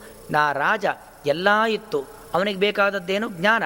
ಜ್ಞಾನ ಬೇಕು ಅಂತಾದರೆ ತನ್ನಲ್ಲಿರತಕ್ಕಂಥ ಸಂಪತ್ತು ಮುಖ್ಯವಲ್ಲ, ಜ್ಞಾನವೇ ಮುಖ್ಯ ಎಂಬುದಾಗಿ ಹೇಳಿ ಆ ಋಷಿಮನೆಗಳ ಬಳಿಗೆ ಹೋಗಿ ಆ ಶರಣಾಗತನಾಗ್ತಾನೆ. ಯಾಕಂದರೆ ತಪಸ್ವಿಭ್ಯೋ ಅಧಿಕೋ ಯೋಗಿ ಜ್ಞಾನಿಭ್ಯೋ ಬಿ ಮತೋಧಿಕ, ಕರ್ಮಿಭ್ಯಶ್ಚಾವಿಕೋ ಯೋಗಿ, ತಸ್ಮಾದ್ ಯೋಗಿ ಭವಾರ್ಜುನ ಎಂಬುದಾಗಿ ಕೃಷ್ಣ ಪರಮಾತ್ಮ ಹೇಳ್ತಕ್ಕಂಥ ಮಾತು. ತಪಸ್ವಿಗಳು ಕೃತ್ರ ಚಾಂದ್ರಾಯಣ ವ್ರತವನ್ನು ಮಾಡ್ತಾರೆ. ಅನೇಕ ರೀತಿಯಾಗಿರ್ತಕ್ಕಂಥ ಉಪವಾಸವೇ ಮೊದಲಾಗಿರ್ತಕ್ಕಂಥ ವ್ರತಾನುಷ್ಠಾನವನ್ನು ಮಾಡ್ತಾರೆ. ಅದೆಲ್ಲದಕ್ಕಿಂತಲೂ ಕೂಡ ಜ್ಞಾನಿಗಳು ಶ್ರೇಷ್ಠ. ಜ್ಞಾನಿಗಳಿಗಿಂತಲೂ ಕೂಡ ಕರ್ಮಿಗಳು ಶ್ರೇಷ್ಠ. ಆದ್ದರಿಂದಾಗಿ ನಾವು ಜ್ಞಾನಪೂರ್ವಕವಾಗಿರ್ತಕ್ಕಂಥ ಕರ್ಮವನ್ನು ಮಾಡಬೇಕು ಎಂಬತಕ್ಕಂಥ ಅಂಶವನ್ನು ಕೂಡ ನಾವಿಲ್ಲಿ ತಿಳಿದುಕೊಳ್ಳಬಹುದು. ಹೀಗೆ ಯಾರು ನಿರಂತರವಾಗಿ ಜಿಜ್ಞಾಸುವಾಗಿರ್ತಾನೋ, ಆ ಜಿಜ್ಞಾಸುವಾಗಿರ್ತಕ್ಕಂತಹ ವ್ಯಕ್ತಿ ಅವನು ಮಾತ್ರ ಭಗವಂತನ ಅನುಗ್ರಹವನ್ನು ಸಂಪಾದನೆ ಮಾಡಲಿಕ್ಕೆ ಸಾಧ್ಯ. ಕೇವಲ ಅಹಂಕಾರ, ಮಮಕಾರ, ಗರ್ವ ಇದರಲ್ಲೇ ಇತ್ತು ಅಂತಾದರೆ ಜಾನಶ್ರುತ ಎಂಬತಕ್ಕಂಥ ರಾಜ ಆ ದೇವತೆಗಳಿಂದಾಗಿ ಕಂಡಂಥ ಕನಸ್ಸು ಆ ಕನಸ ತನ್ನ ನಿಜ ಜೀವನಕ್ಕೆ ಸಂಬಂಧಪಟ್ಟದ್ದು ಎಂಬುದಾಗಿ ಆಲೋಚನೆಯನ್ನು ಮಾಡಿ, ಆ ರೈಕ್ವ್ಯ ಮುನಿಗಳನ್ನು ಹುಡುಕುವ, ಹುಡುಕಿಸುವ ಪ್ರಯತ್ನವನ್ನೂ ಮಾಡ್ತಾ ಇರಲಿಲ್ಲ. ಪ್ರಯತ್ನವನ್ನು ಮಾಡಿ ಫಲವನ್ನೂ ಪಡಿತಾ ಇರಲಿಲ್ಲ. ಫಲವನ್ನು ಪಡೆದೆ ಸಿದ್ಧಿಯನ್ನು ಪಡಿತಾ ಇರಲಿಲ್ಲ. ಅವು ನೋಡಿ ಎಲ್ಲ ರೀತಿಯಾಗಿರ್ತಕ್ಕಂಥ ಅಹಂಕಾರ ಮಮಕಾರಗಳನ್ನು ಬಿಟ್ಟವನಾಗಿ ಆ ಋಷಿಮನೆಗಳ ಬಳಿಗೆ ಹೋಗಿ ಶರಣಾಗತನಾಗಿ ಅವರಿಂದ ಅವನು ಸುಖವನ್ನು ಪಡೆಯುತ್ತಾನೆ ಎಂಬುದಾಗಿ ನಾವಲ್ಲಿ ಆ ಕಥೆಯ ಮೂಲಕವಾಗಿ ತಿಳಿದುಕೊಳ್ಳಬಹುದು. ಕೃಷ್ಣ ಪರಮಾತ್ಮ ಗೀತೆಯಲ್ಲಿ ಹೇಳುವಂತೆ ಒಬ್ಬ ಮನುಷ್ಯ ಅವನು ಮನುಷ್ಯನಾಗಿ ಉತ್ತಮನಾದ ವ್ಯಕ್ತಿಯಾಗಿ ಬಾಳಬೇಕು ಅಂದರೆ ಒಂದು ಇಪ್ಪತ್ತು ಅಂಶಗಳು ಅವನಲ್ಲಿ ಇರಬೇಕು ಎಂಬುದಾಗಿ ಕೃಷ್ಣ ಪರಮಾತ್ಮ ತನ್ನ ಹದಿಮೂರನೇ ಅಧ್ಯಾಯದಲ್ಲಿ ಭಗವದ್ಗೀತೆಯಲ್ಲಿ ಹೇಳ್ತಾನೆ. ಅದನ್ನು ತಿಳಿದುಕೊಂಡು ಇವತ್ತಿನ ಈ ಜ್ಞಾನ ಕಾರ್ಯವನ್ನು ನಿಲ್ಲಿಸೋಣ. ಅಮಾನಿತ್ವ ವಿಪರೀತವಾದ ಅಹಂಕಾರ, ಮಮಕಾರ ಅದು ಮನುಷ್ಯನಿಗೆ ಇರಬಾರದು. ಅದಂಬಿತ್ವ, ಬರೀ ದಂಬಾಚಾರ, ಮೇಲ್ನೋಟಕ್ಕೆ ಒಂದು ರೀತಿಯಲ್ಲಿ ವೇಷ, ಒಳಗಿಂದ ಇರತಕ್ಕಂಥ ಒಂದು ರೀತಿಯಾಗಿರ್ತಕ್ಕಂಥ ಕೃತ್ಯ. ಹಾಗೆ ಇರಬಾರ್ದು. ಅಹಿಂಸ, ದೈಹಿಕ, ಮಾನಸಿಕವಾಗಿ ಮತ್ತೊಬ್ಬರಿಗೆ ಹಿಂಸೆಯನ್ನು ಕೊಡದೇ ಇರತಕ್ಕಂಥದ್ದು ಸಹನಾಶೀಲತೆ, ಎಲ್ಲ ರೀತಿಯಲ್ಲೂ ಕೂಡ ನೇರವಾಗಿ ಇರುವಿಕೆ. ಔಪಾಸನ ಆಚಾರ್ಯ ಉಪಾಸನಂ ಅಂದರೆ ನಿತ್ಯವ ನಮ್ಮ ಅನುಷ್ಠಾನಗಳನ್ನು ಮಾಡ್ತಕ್ಕಂಥದ್ದು ಸ್ಥೈರ್ಯ ಇವತ್ತೊಂದು, ನಾಳೆ ಒಂದು, ನಾಡದೊಂದು ಆ ರೀತಿಯಾಗಿಲ್ಲ. ಒಂದು ಮಾರ್ಗದಲ್ಲಿ ಇದ್ದರೆ ಅದೇ ಮಾರ್ಗದಲ್ಲಿ ನಾವು ಸಾಗಬೇಕು. ಅದೇ ಮಾರ್ಗ ನಮಗೆ ಶ್ರೇಯಸ್ಸನ್ನು ತಂದುಕೊಡತ್ತೆ ಅಂತಕ್ಕಂಥ ಬುದ್ಧಿ ಇರಬೇಕು. ಆತ್ಮ ವಿನಿಗ್ರಹ ವಿಶೇಷವಾಗಿ ನಮ್ಮ ಮನಸ್ಸನ್ನು, ನಮ್ಮ ಬುದ್ಧಿಯನ್ನು ನಿಯಂತ್ರಣದಲ್ಲಿ ಇಟ್ಕೊಳ್ಬೇಕು. ಇಂದ್ರಿಯಾರ್ಥೇಶು ವೈರಾಗ್ಯಂ. ಇದೊಂದು ಭಾವನೆ. ಇಂದ್ರಿಯಾರ್ಥಗಳು, ರೂಪ, ರಸ, ಗಂಧ, ಸ್ಪರ್ಶ, ಇದೆಲ್ಲ ಇಂದ್ರಿಯಾರ್ಥಗಳು. ಅದರ ಬಗ್ಗೆ ವಿಪರೀತವಾಗಿರ್ತಕ್ಕಂತಹ ವ್ಯಾಮೋಹ ಎಂಬುದು ಇರಬಾರದು. ಅನಹಂಕಾರ ಯಾವುದೇ ರೀತಿಯಾಗಿರ್ತಕ್ಕಂಥ ಅಹಂಕಾರ ಇರಬಾರ್ದು. ಜನ್ಮ, ಮೃತ್ಯು, ಜರಾವ್ಯಾಧಿ, ದುಃಖ, ದೋಷಾನುದರ್ಶನಂ ಇದೆಲ್ಲವೂ ಕೂಡ ನಾವು ಹುಟ್ಟುತ್ತೇವೆ, ನಾವು ಸಾಯ್ತೇವೆ. ನಮಗೆ ಉಪ್ಪು ಬರುತ್ತೆ, ನಮಗೆ ವ್ಯಾಧಿ ಬರುತ್ತೆ, ನಮಗೆ ದುಃಖ ಬರುತ್ತೆ, ಕೆಲವೊಮ್ಮೆ ಸುಖ ಬರುತ್ತೆ. ಆದ್ದರಿಂದಾಗಿ ಈ ದೇಹದ ಬಗ್ಗೆ ದೇ ಹುಟ್ಟು, ಸಾವು, ಜರ, ಮರಣ ರೋಗ, ಇದೆಲ್ಲ ಬರ್ತಕ್ಕಂಥ ದೇಹದ ಬಗ್ಗೆ ವಿಪರೀತವಾಗಿರ್ತಕ್ಕಂಥ ವ್ಯಾಮೋಹವನ್ನು ನಾವು ಹೊಂದಬಾರದು. ಆಸಕ್ತಿ ಯಾವುದರ ಬಗ್ಗೆಯೂ ಕೂಡ ಫಲದ ಬಗ್ಗೆ ಆಸಕ್ತಿಯನ್ನು ಇಟ್ಟುಕೊಳ್ಳಬಾರದು. ನಾವು ಮಾಡಬೇಕಾಗಿರ್ತಕ್ಕಂಥ ಕರ್ಮವನ್ನು ಪ್ರಾಮಾಣಿಕವಾಗಿ ಮಾಡಬೇಕು. ಅನಭಿಷ್ವಂಗ ಪುತ್ರದಾರ ಗೃಹಾದಿಶು ಎಲ್ಲ ನಮ್ಮ ಅನೇಕ ರೀತಿಯಾಗಿರ್ತಕ್ಕಂತಹ ಸಮೀಪದ ವರ್ಗಗಳು ಯಾವುದರ ಬಗ್ಗೆಯೂ ಕೂಡ ವಿಪರೀತವಾದ ವ್ಯಾಮೋಹವನ್ನು ಹೊಂದದೇ ನಾವು ನಮ್ಮ ಕರ್ತವ್ಯವನ್ನು ಮಾತ್ರ ಮಾಡಿಕೊಂಡು ಹೊರಬೇಕು ನಿತ್ಯಂಚ ಸಮಚಿತ್ತತ್ವಂ. ಇಷ್ಟಾನಿಷ್ಟೋಪಪತ್ತಿಷು. ಕೆಲವೊಮ್ಮೆ ನಾವು ಬಯಸಿದ್ದು ನಮಗೆ ಸಿಗತ್ತೆ. ಕೆಲವೊಮ್ಮೆ ನಾವು ಬಯಸದ್ದು ನಮಗೆ ಸಿಗತ್ತೆ. ಹೀಗೆ ಬಯಸಿದ್ದು ಬಂದಾಗ, ಬಯಸದ್ದು ಬರದೇ ಇದ್ದಾಗ ಅಥವಾ ಬಯಸದೇ ಇದ್ದದ್ದು ನಮಗೆ ಬಂದಾಗ ಯಾವುದೇ ಸಂದರ್ಭದಲ್ಲೂ ಕೂಡ ವಿಪರೀತವಾಗಿರ್ತಕ್ಕಂಥ ಏರಿಳಿತವನ್ನು ನಾವು ಹೊಂದದೇನೆ ಏಕರೀತಿಯಲ್ಲಿ ಇರಬೇಕು. ಮೈಚ ಅನನ್ಯ ಯೋಗೀನ ಭಕ್ತಿರು ವ್ಯಭಿಚಾರಿಣಿ. ಭಗವಂತನಲ್ಲಿ ನಿಷ್ಕಲ್ಮಶವಾದ ಭಕ್ತಿಯನ್ನು ಮಾಡಬೇಕು. ಯಾವುದೇ ರೀತಿಯಾಗಿರ್ತಕ್ಕಂಥ ಫಲಾಪೇಕ್ಷೆ ಇಲ್ಲದಂತಹ ಭಕ್ತಿಯನ್ನು ಮಾಡಬೇಕು. ವಿವಿಕ್ತ ದೇಶ ಸೇವಿತ್ವಂ ಅರತರ ಜನಸಂಸದಿ ಹೀಗೆ ಈ ಎಲ್ಲ ರೀತಿಯಾಗಿರ್ತಕ್ಕಂತಹ ಉತ್ತಮವಾಗಿರ್ತಕ್ಕಂಥ ಗುಣಗಳನ್ನು ನಾವು ಅಳವಡಿಸಿಕೊಳ್ಳುವ ಮೂಲಕವಾಗಿ ನಾವು ಮನುಷ್ಯರಾಗಬಹುದು. ಇಲ್ಲ ಅಂತಾದರೆ ಆಹಾರ, ನಿದ್ರಾ, ಭಯಮಯಿತು ನಾನಿ. ಹೊಟ್ಟೆ ಆಯಿತು ಹೊಟ್ಟೆ ಹಸಿವಾಗ್ತಾ ಇದೆ, ಆಹಾರ ಸ್ವೀಕಾರ ಮಾಡ್ತಕ್ಕಂಥದ್ದು. ಯಾರಿಂದಲೋ ತೊಂದರೆ ಆಗ್ತದೆ, ಭಯಪಡುವಂಥದ್ದು. ಆಯಾಸವಾಯಿತು, ನಿದ್ರೆಯನ್ನು ಮಾಡ್ತಕ್ಕಂಥದ್ದು. ವಿವಾಹವಾಗುವುದು ಸಂತಾನೋತ್ಪತ್ತಿಯನ್ನು ಮಾಡ್ತ, ಮಾಡಿಕೊಳ್ತಕ್ಕಂಥದ್ದು. ಇದೆಲ್ಲವೂ ಕೂಡ ಊಟ ಮಾಡುವುದು, ನಿದ್ರೆ ಮಾಡುವುದು, ಭಯಪಡುವುದು, ಸಂತಾನವನ್ನು ಬೆಳೆಸ್ತಕ್ಕಂಥದ್ದು, ಪ್ರಾಣಿಗಳಲ್ಲೂ ಆಗ್ತಕ್ಕಂಥ ಒಂದು ಪ್ರಕ್ರಿಯೆ. ಇಷ್ಟೇ ಮಾಡಿಕೊಂಡು ನಮ್ಮ ಜೀವನವನ್ನು ಸಾಗಿಸ್ತೀವಿ ಅಂತಾದರೆ ಆ ಪ್ರಾಣಿಗಳಿಗೂ, ನಮ್ಮ ಮನುಷ್ಯರಿಗೂ ಯಾವುದೇ ರೀತಿಯಾಗಿರ್ತಕ್ಕಂಥ ವ್ಯತ್ಯಾಸ ಎಂಬುದು ಇರೋದಿಲ್ಲ. ಆದ್ದರಿಂದಾಗಿ ಅದಕ್ಕಿಂತಲೂ ನಾವು ಮೇಲಿನವರು ಎಂಬ ಜ್ಞಾನ ನಾವು ಇಟ್ಟುಕೊಂಡವರಾಗಿ ಅದಕ್ಕೆ ಸರಿಯಾಗಿರ್ತಕ್ಕಂತಹ ಜ್ಞಾನವನ್ನು ಸಂಪಾದನೆ ಮಾಡುವುದು, ಸಾಧನಾ ಮಾರ್ಗದಲ್ಲಿ ಇರುವುದು ಆ ಸ್ವಸ್ತಿ ಪ್ರಜಾಭ್ಯ ಪರಿಪಾಲಯಂತ ಎಂಬತಕ್ಕಂಥ ಒಂದು ಮಾತಿನಂತೆ ನಾಲ್ಕು ಜನಕ್ಕೆ ಉಪಕಾರವನ್ನು ಮಾಡುವುದು, ಉಪಕಾರ ಮಾಡಲಿಕ್ಕೆ ಆಗದೆ ಹೋದರೂ ಕೂಡ ಅಪಕಾರವನ್ನಂತೂ ಮಾಡದೇ ಇರತಕ್ಕಂಥದ್ದು ಈ ರೀತಿಯಲ್ಲಿ ಮನುಷ್ಯನಾಗಿರತಕ್ಕಂಥ ವ್ಯಕ್ತಿ ಜೀವನವನ್ನು ನಡೆಸಿದಾಗ ಮಾತ್ರ ಅವನು ಮಾನವ ಅಂತ ಕರೆಸಿಕೊಳ್ಳುತ್ತಾನೆ. ಯಾಕಂದರೆ ಮಾನವ ಶಬ್ದಕರ್ತ ಏನು ಅಂದರೆ ಮನು ಅವಬೋಧನೆ. ಅಂದರೆ ಜ್ಞಾನ ಇರುವಂಥ ವ್ಯಕ್ತಿ ಅಂತರ್ಥ ಜ್ಞಾನ ಅದು ಪ್ರಾಣಿಗಳಲ್ಲಿ ಪಕ್ಷಿಗಳಲ್ಲಿ ಇಲ್ಲ. ಅವುಗಳಿಗೆ ಜ್ಞಾನ ಇದೆ. ಹಸಿವಾದರೆ ಊಟ ಮಾಡಬೇಕು, ಭಯವಾದರೆ ಓಡಬೇಕು, ಇಷ್ಟೇ ಜ್ಞಾನ ಇರತಕ್ಕಂಥದ್ದು. ಆದರೆ ವಿಶಿಷ್ಟವಾದ ಜ್ಞಾನ, ಸಾಧನಾ ಮಾರ್ಗದಲ್ಲಿ ಇರತಕ್ಕಂಥ ಜ್ಞಾನ ಯಾವುದೇ ಪ್ರಾಣಿ ಪಕ್ಷಿಗಳಿಗೆ ಇಲ್ಲ. ಅದೆಲ್ಲ ಅದು ನಮ್ಮಲ್ಲೂ ಇಲ್ಲ ಅಂತಾದರೆ ನಾವು ಮನುಷ್ಯ ರೂಪೇಣ ಮೃಗಾಚರಂತಿ ಎಂಬುದಾಗಿ ಮೃಗಗಳಾಗಬೇಕಾಗತ್ತೆ. ಹಾಗೆ ಆಗಬಾರದು, ನಾವು ಮಾನವರಾಗಬೇಕು ಅಂತಾದರೆ ಜ್ಞಾನವನ್ನು ಅದರಲ್ಲೂ ಕೂಡ ಭಗವಂತ ರಾಮನಾಗಿ, ಕೃಷ್ಣನಾಗಿ, ಕಪಿಲನಾಗಿ ಅನೇಕ ರೀತಿಯಲ್ಲಿ ಜ್ಞಾನವನ್ನು ಕೊಟ್ಟಿದ್ದಾನೆ. ಆ ಜ್ಞಾನವನ್ನು ನಾವು ಸಂಪಾದಿಸಿಕೊಳ್ಳಬೇಕು. ತನ್ಮೂಲಕವಾಗಿ ಭಗವಂತ ಹೇಳುವಂತೆ, ಜ್ಞಾನೀ ಪ್ರಿಯತಮೋ ಅಥೋ ಮೇ. ನನಗೆ ಎಲ್ಲವೂ ಎಂಬತ್ನಾಲ್ಕು ಲಕ್ಷ ಯೋನಿಗಳು, ಈ ಎಂಬತ್ನಾಲ್ಕು ಲಕ್ಷ ರೀತಿಯಾಗಿರತಕ್ಕಂತಹ ಜೀವರಾಶಿಗಳು ಈ ಜಗತ್ತಿನಲ್ಲಿ ಇದ್ದಾವೆ. ಅದಲ್ಲದೇನೆ ಎಷ್ಟೋ ಅಸಂಖ್ಯಾತವಾದ ಜಡವಸ್ತುಗಳಿದ್ದಾವೆ. ಎಲ್ಲವೂ ದೇವರದ್ದೇ ಸೃಷ್ಟಿ. ಆದರೆ ದೇವರಿಗೆ ಅತ್ಯಂತ ಪ್ರಿಯವಾದದ್ದು ಯಾವುದು ಅಂತ ಕೇಳಿದರೆ ಜ್ಞಾನಿಗಳು. ಆದ್ದರಿಂದಾಗಿ ಮನುಷ್ಯನು ತಾವು ಹಂತ ಹಂತ ಹಂತವಾಗಿ ಸತ್ ಜ್ಞಾನವನ್ನು ಸಂಪಾದನೆ ಮಾಡುವ ಮೂಲಕವಾಗಿ ಭಗವಂತನಿಗೆ ಅತ್ಯಂತ ಪ್ರಿಯನಾಗುವತ್ತ ಪ್ರಯತ್ನವನ್ನು ಮಾಡಬೇಕು ಎಂಬುದಾಗಿ ಹೇಳ್ತಾ ಈ ಮೂರು ದಿವಸದ ಉಪನ್ಯಾಸವನ್ನು ಮಧ್ವವಲ್ಲವ ಗೋಪಾಲಕೃಷ್ಣನಲ್ಲಿ ಸಮರ್ಪಣೆಯನ್ನು ಮಾಡ್ತಾ ಇದ್ದೇನೆ.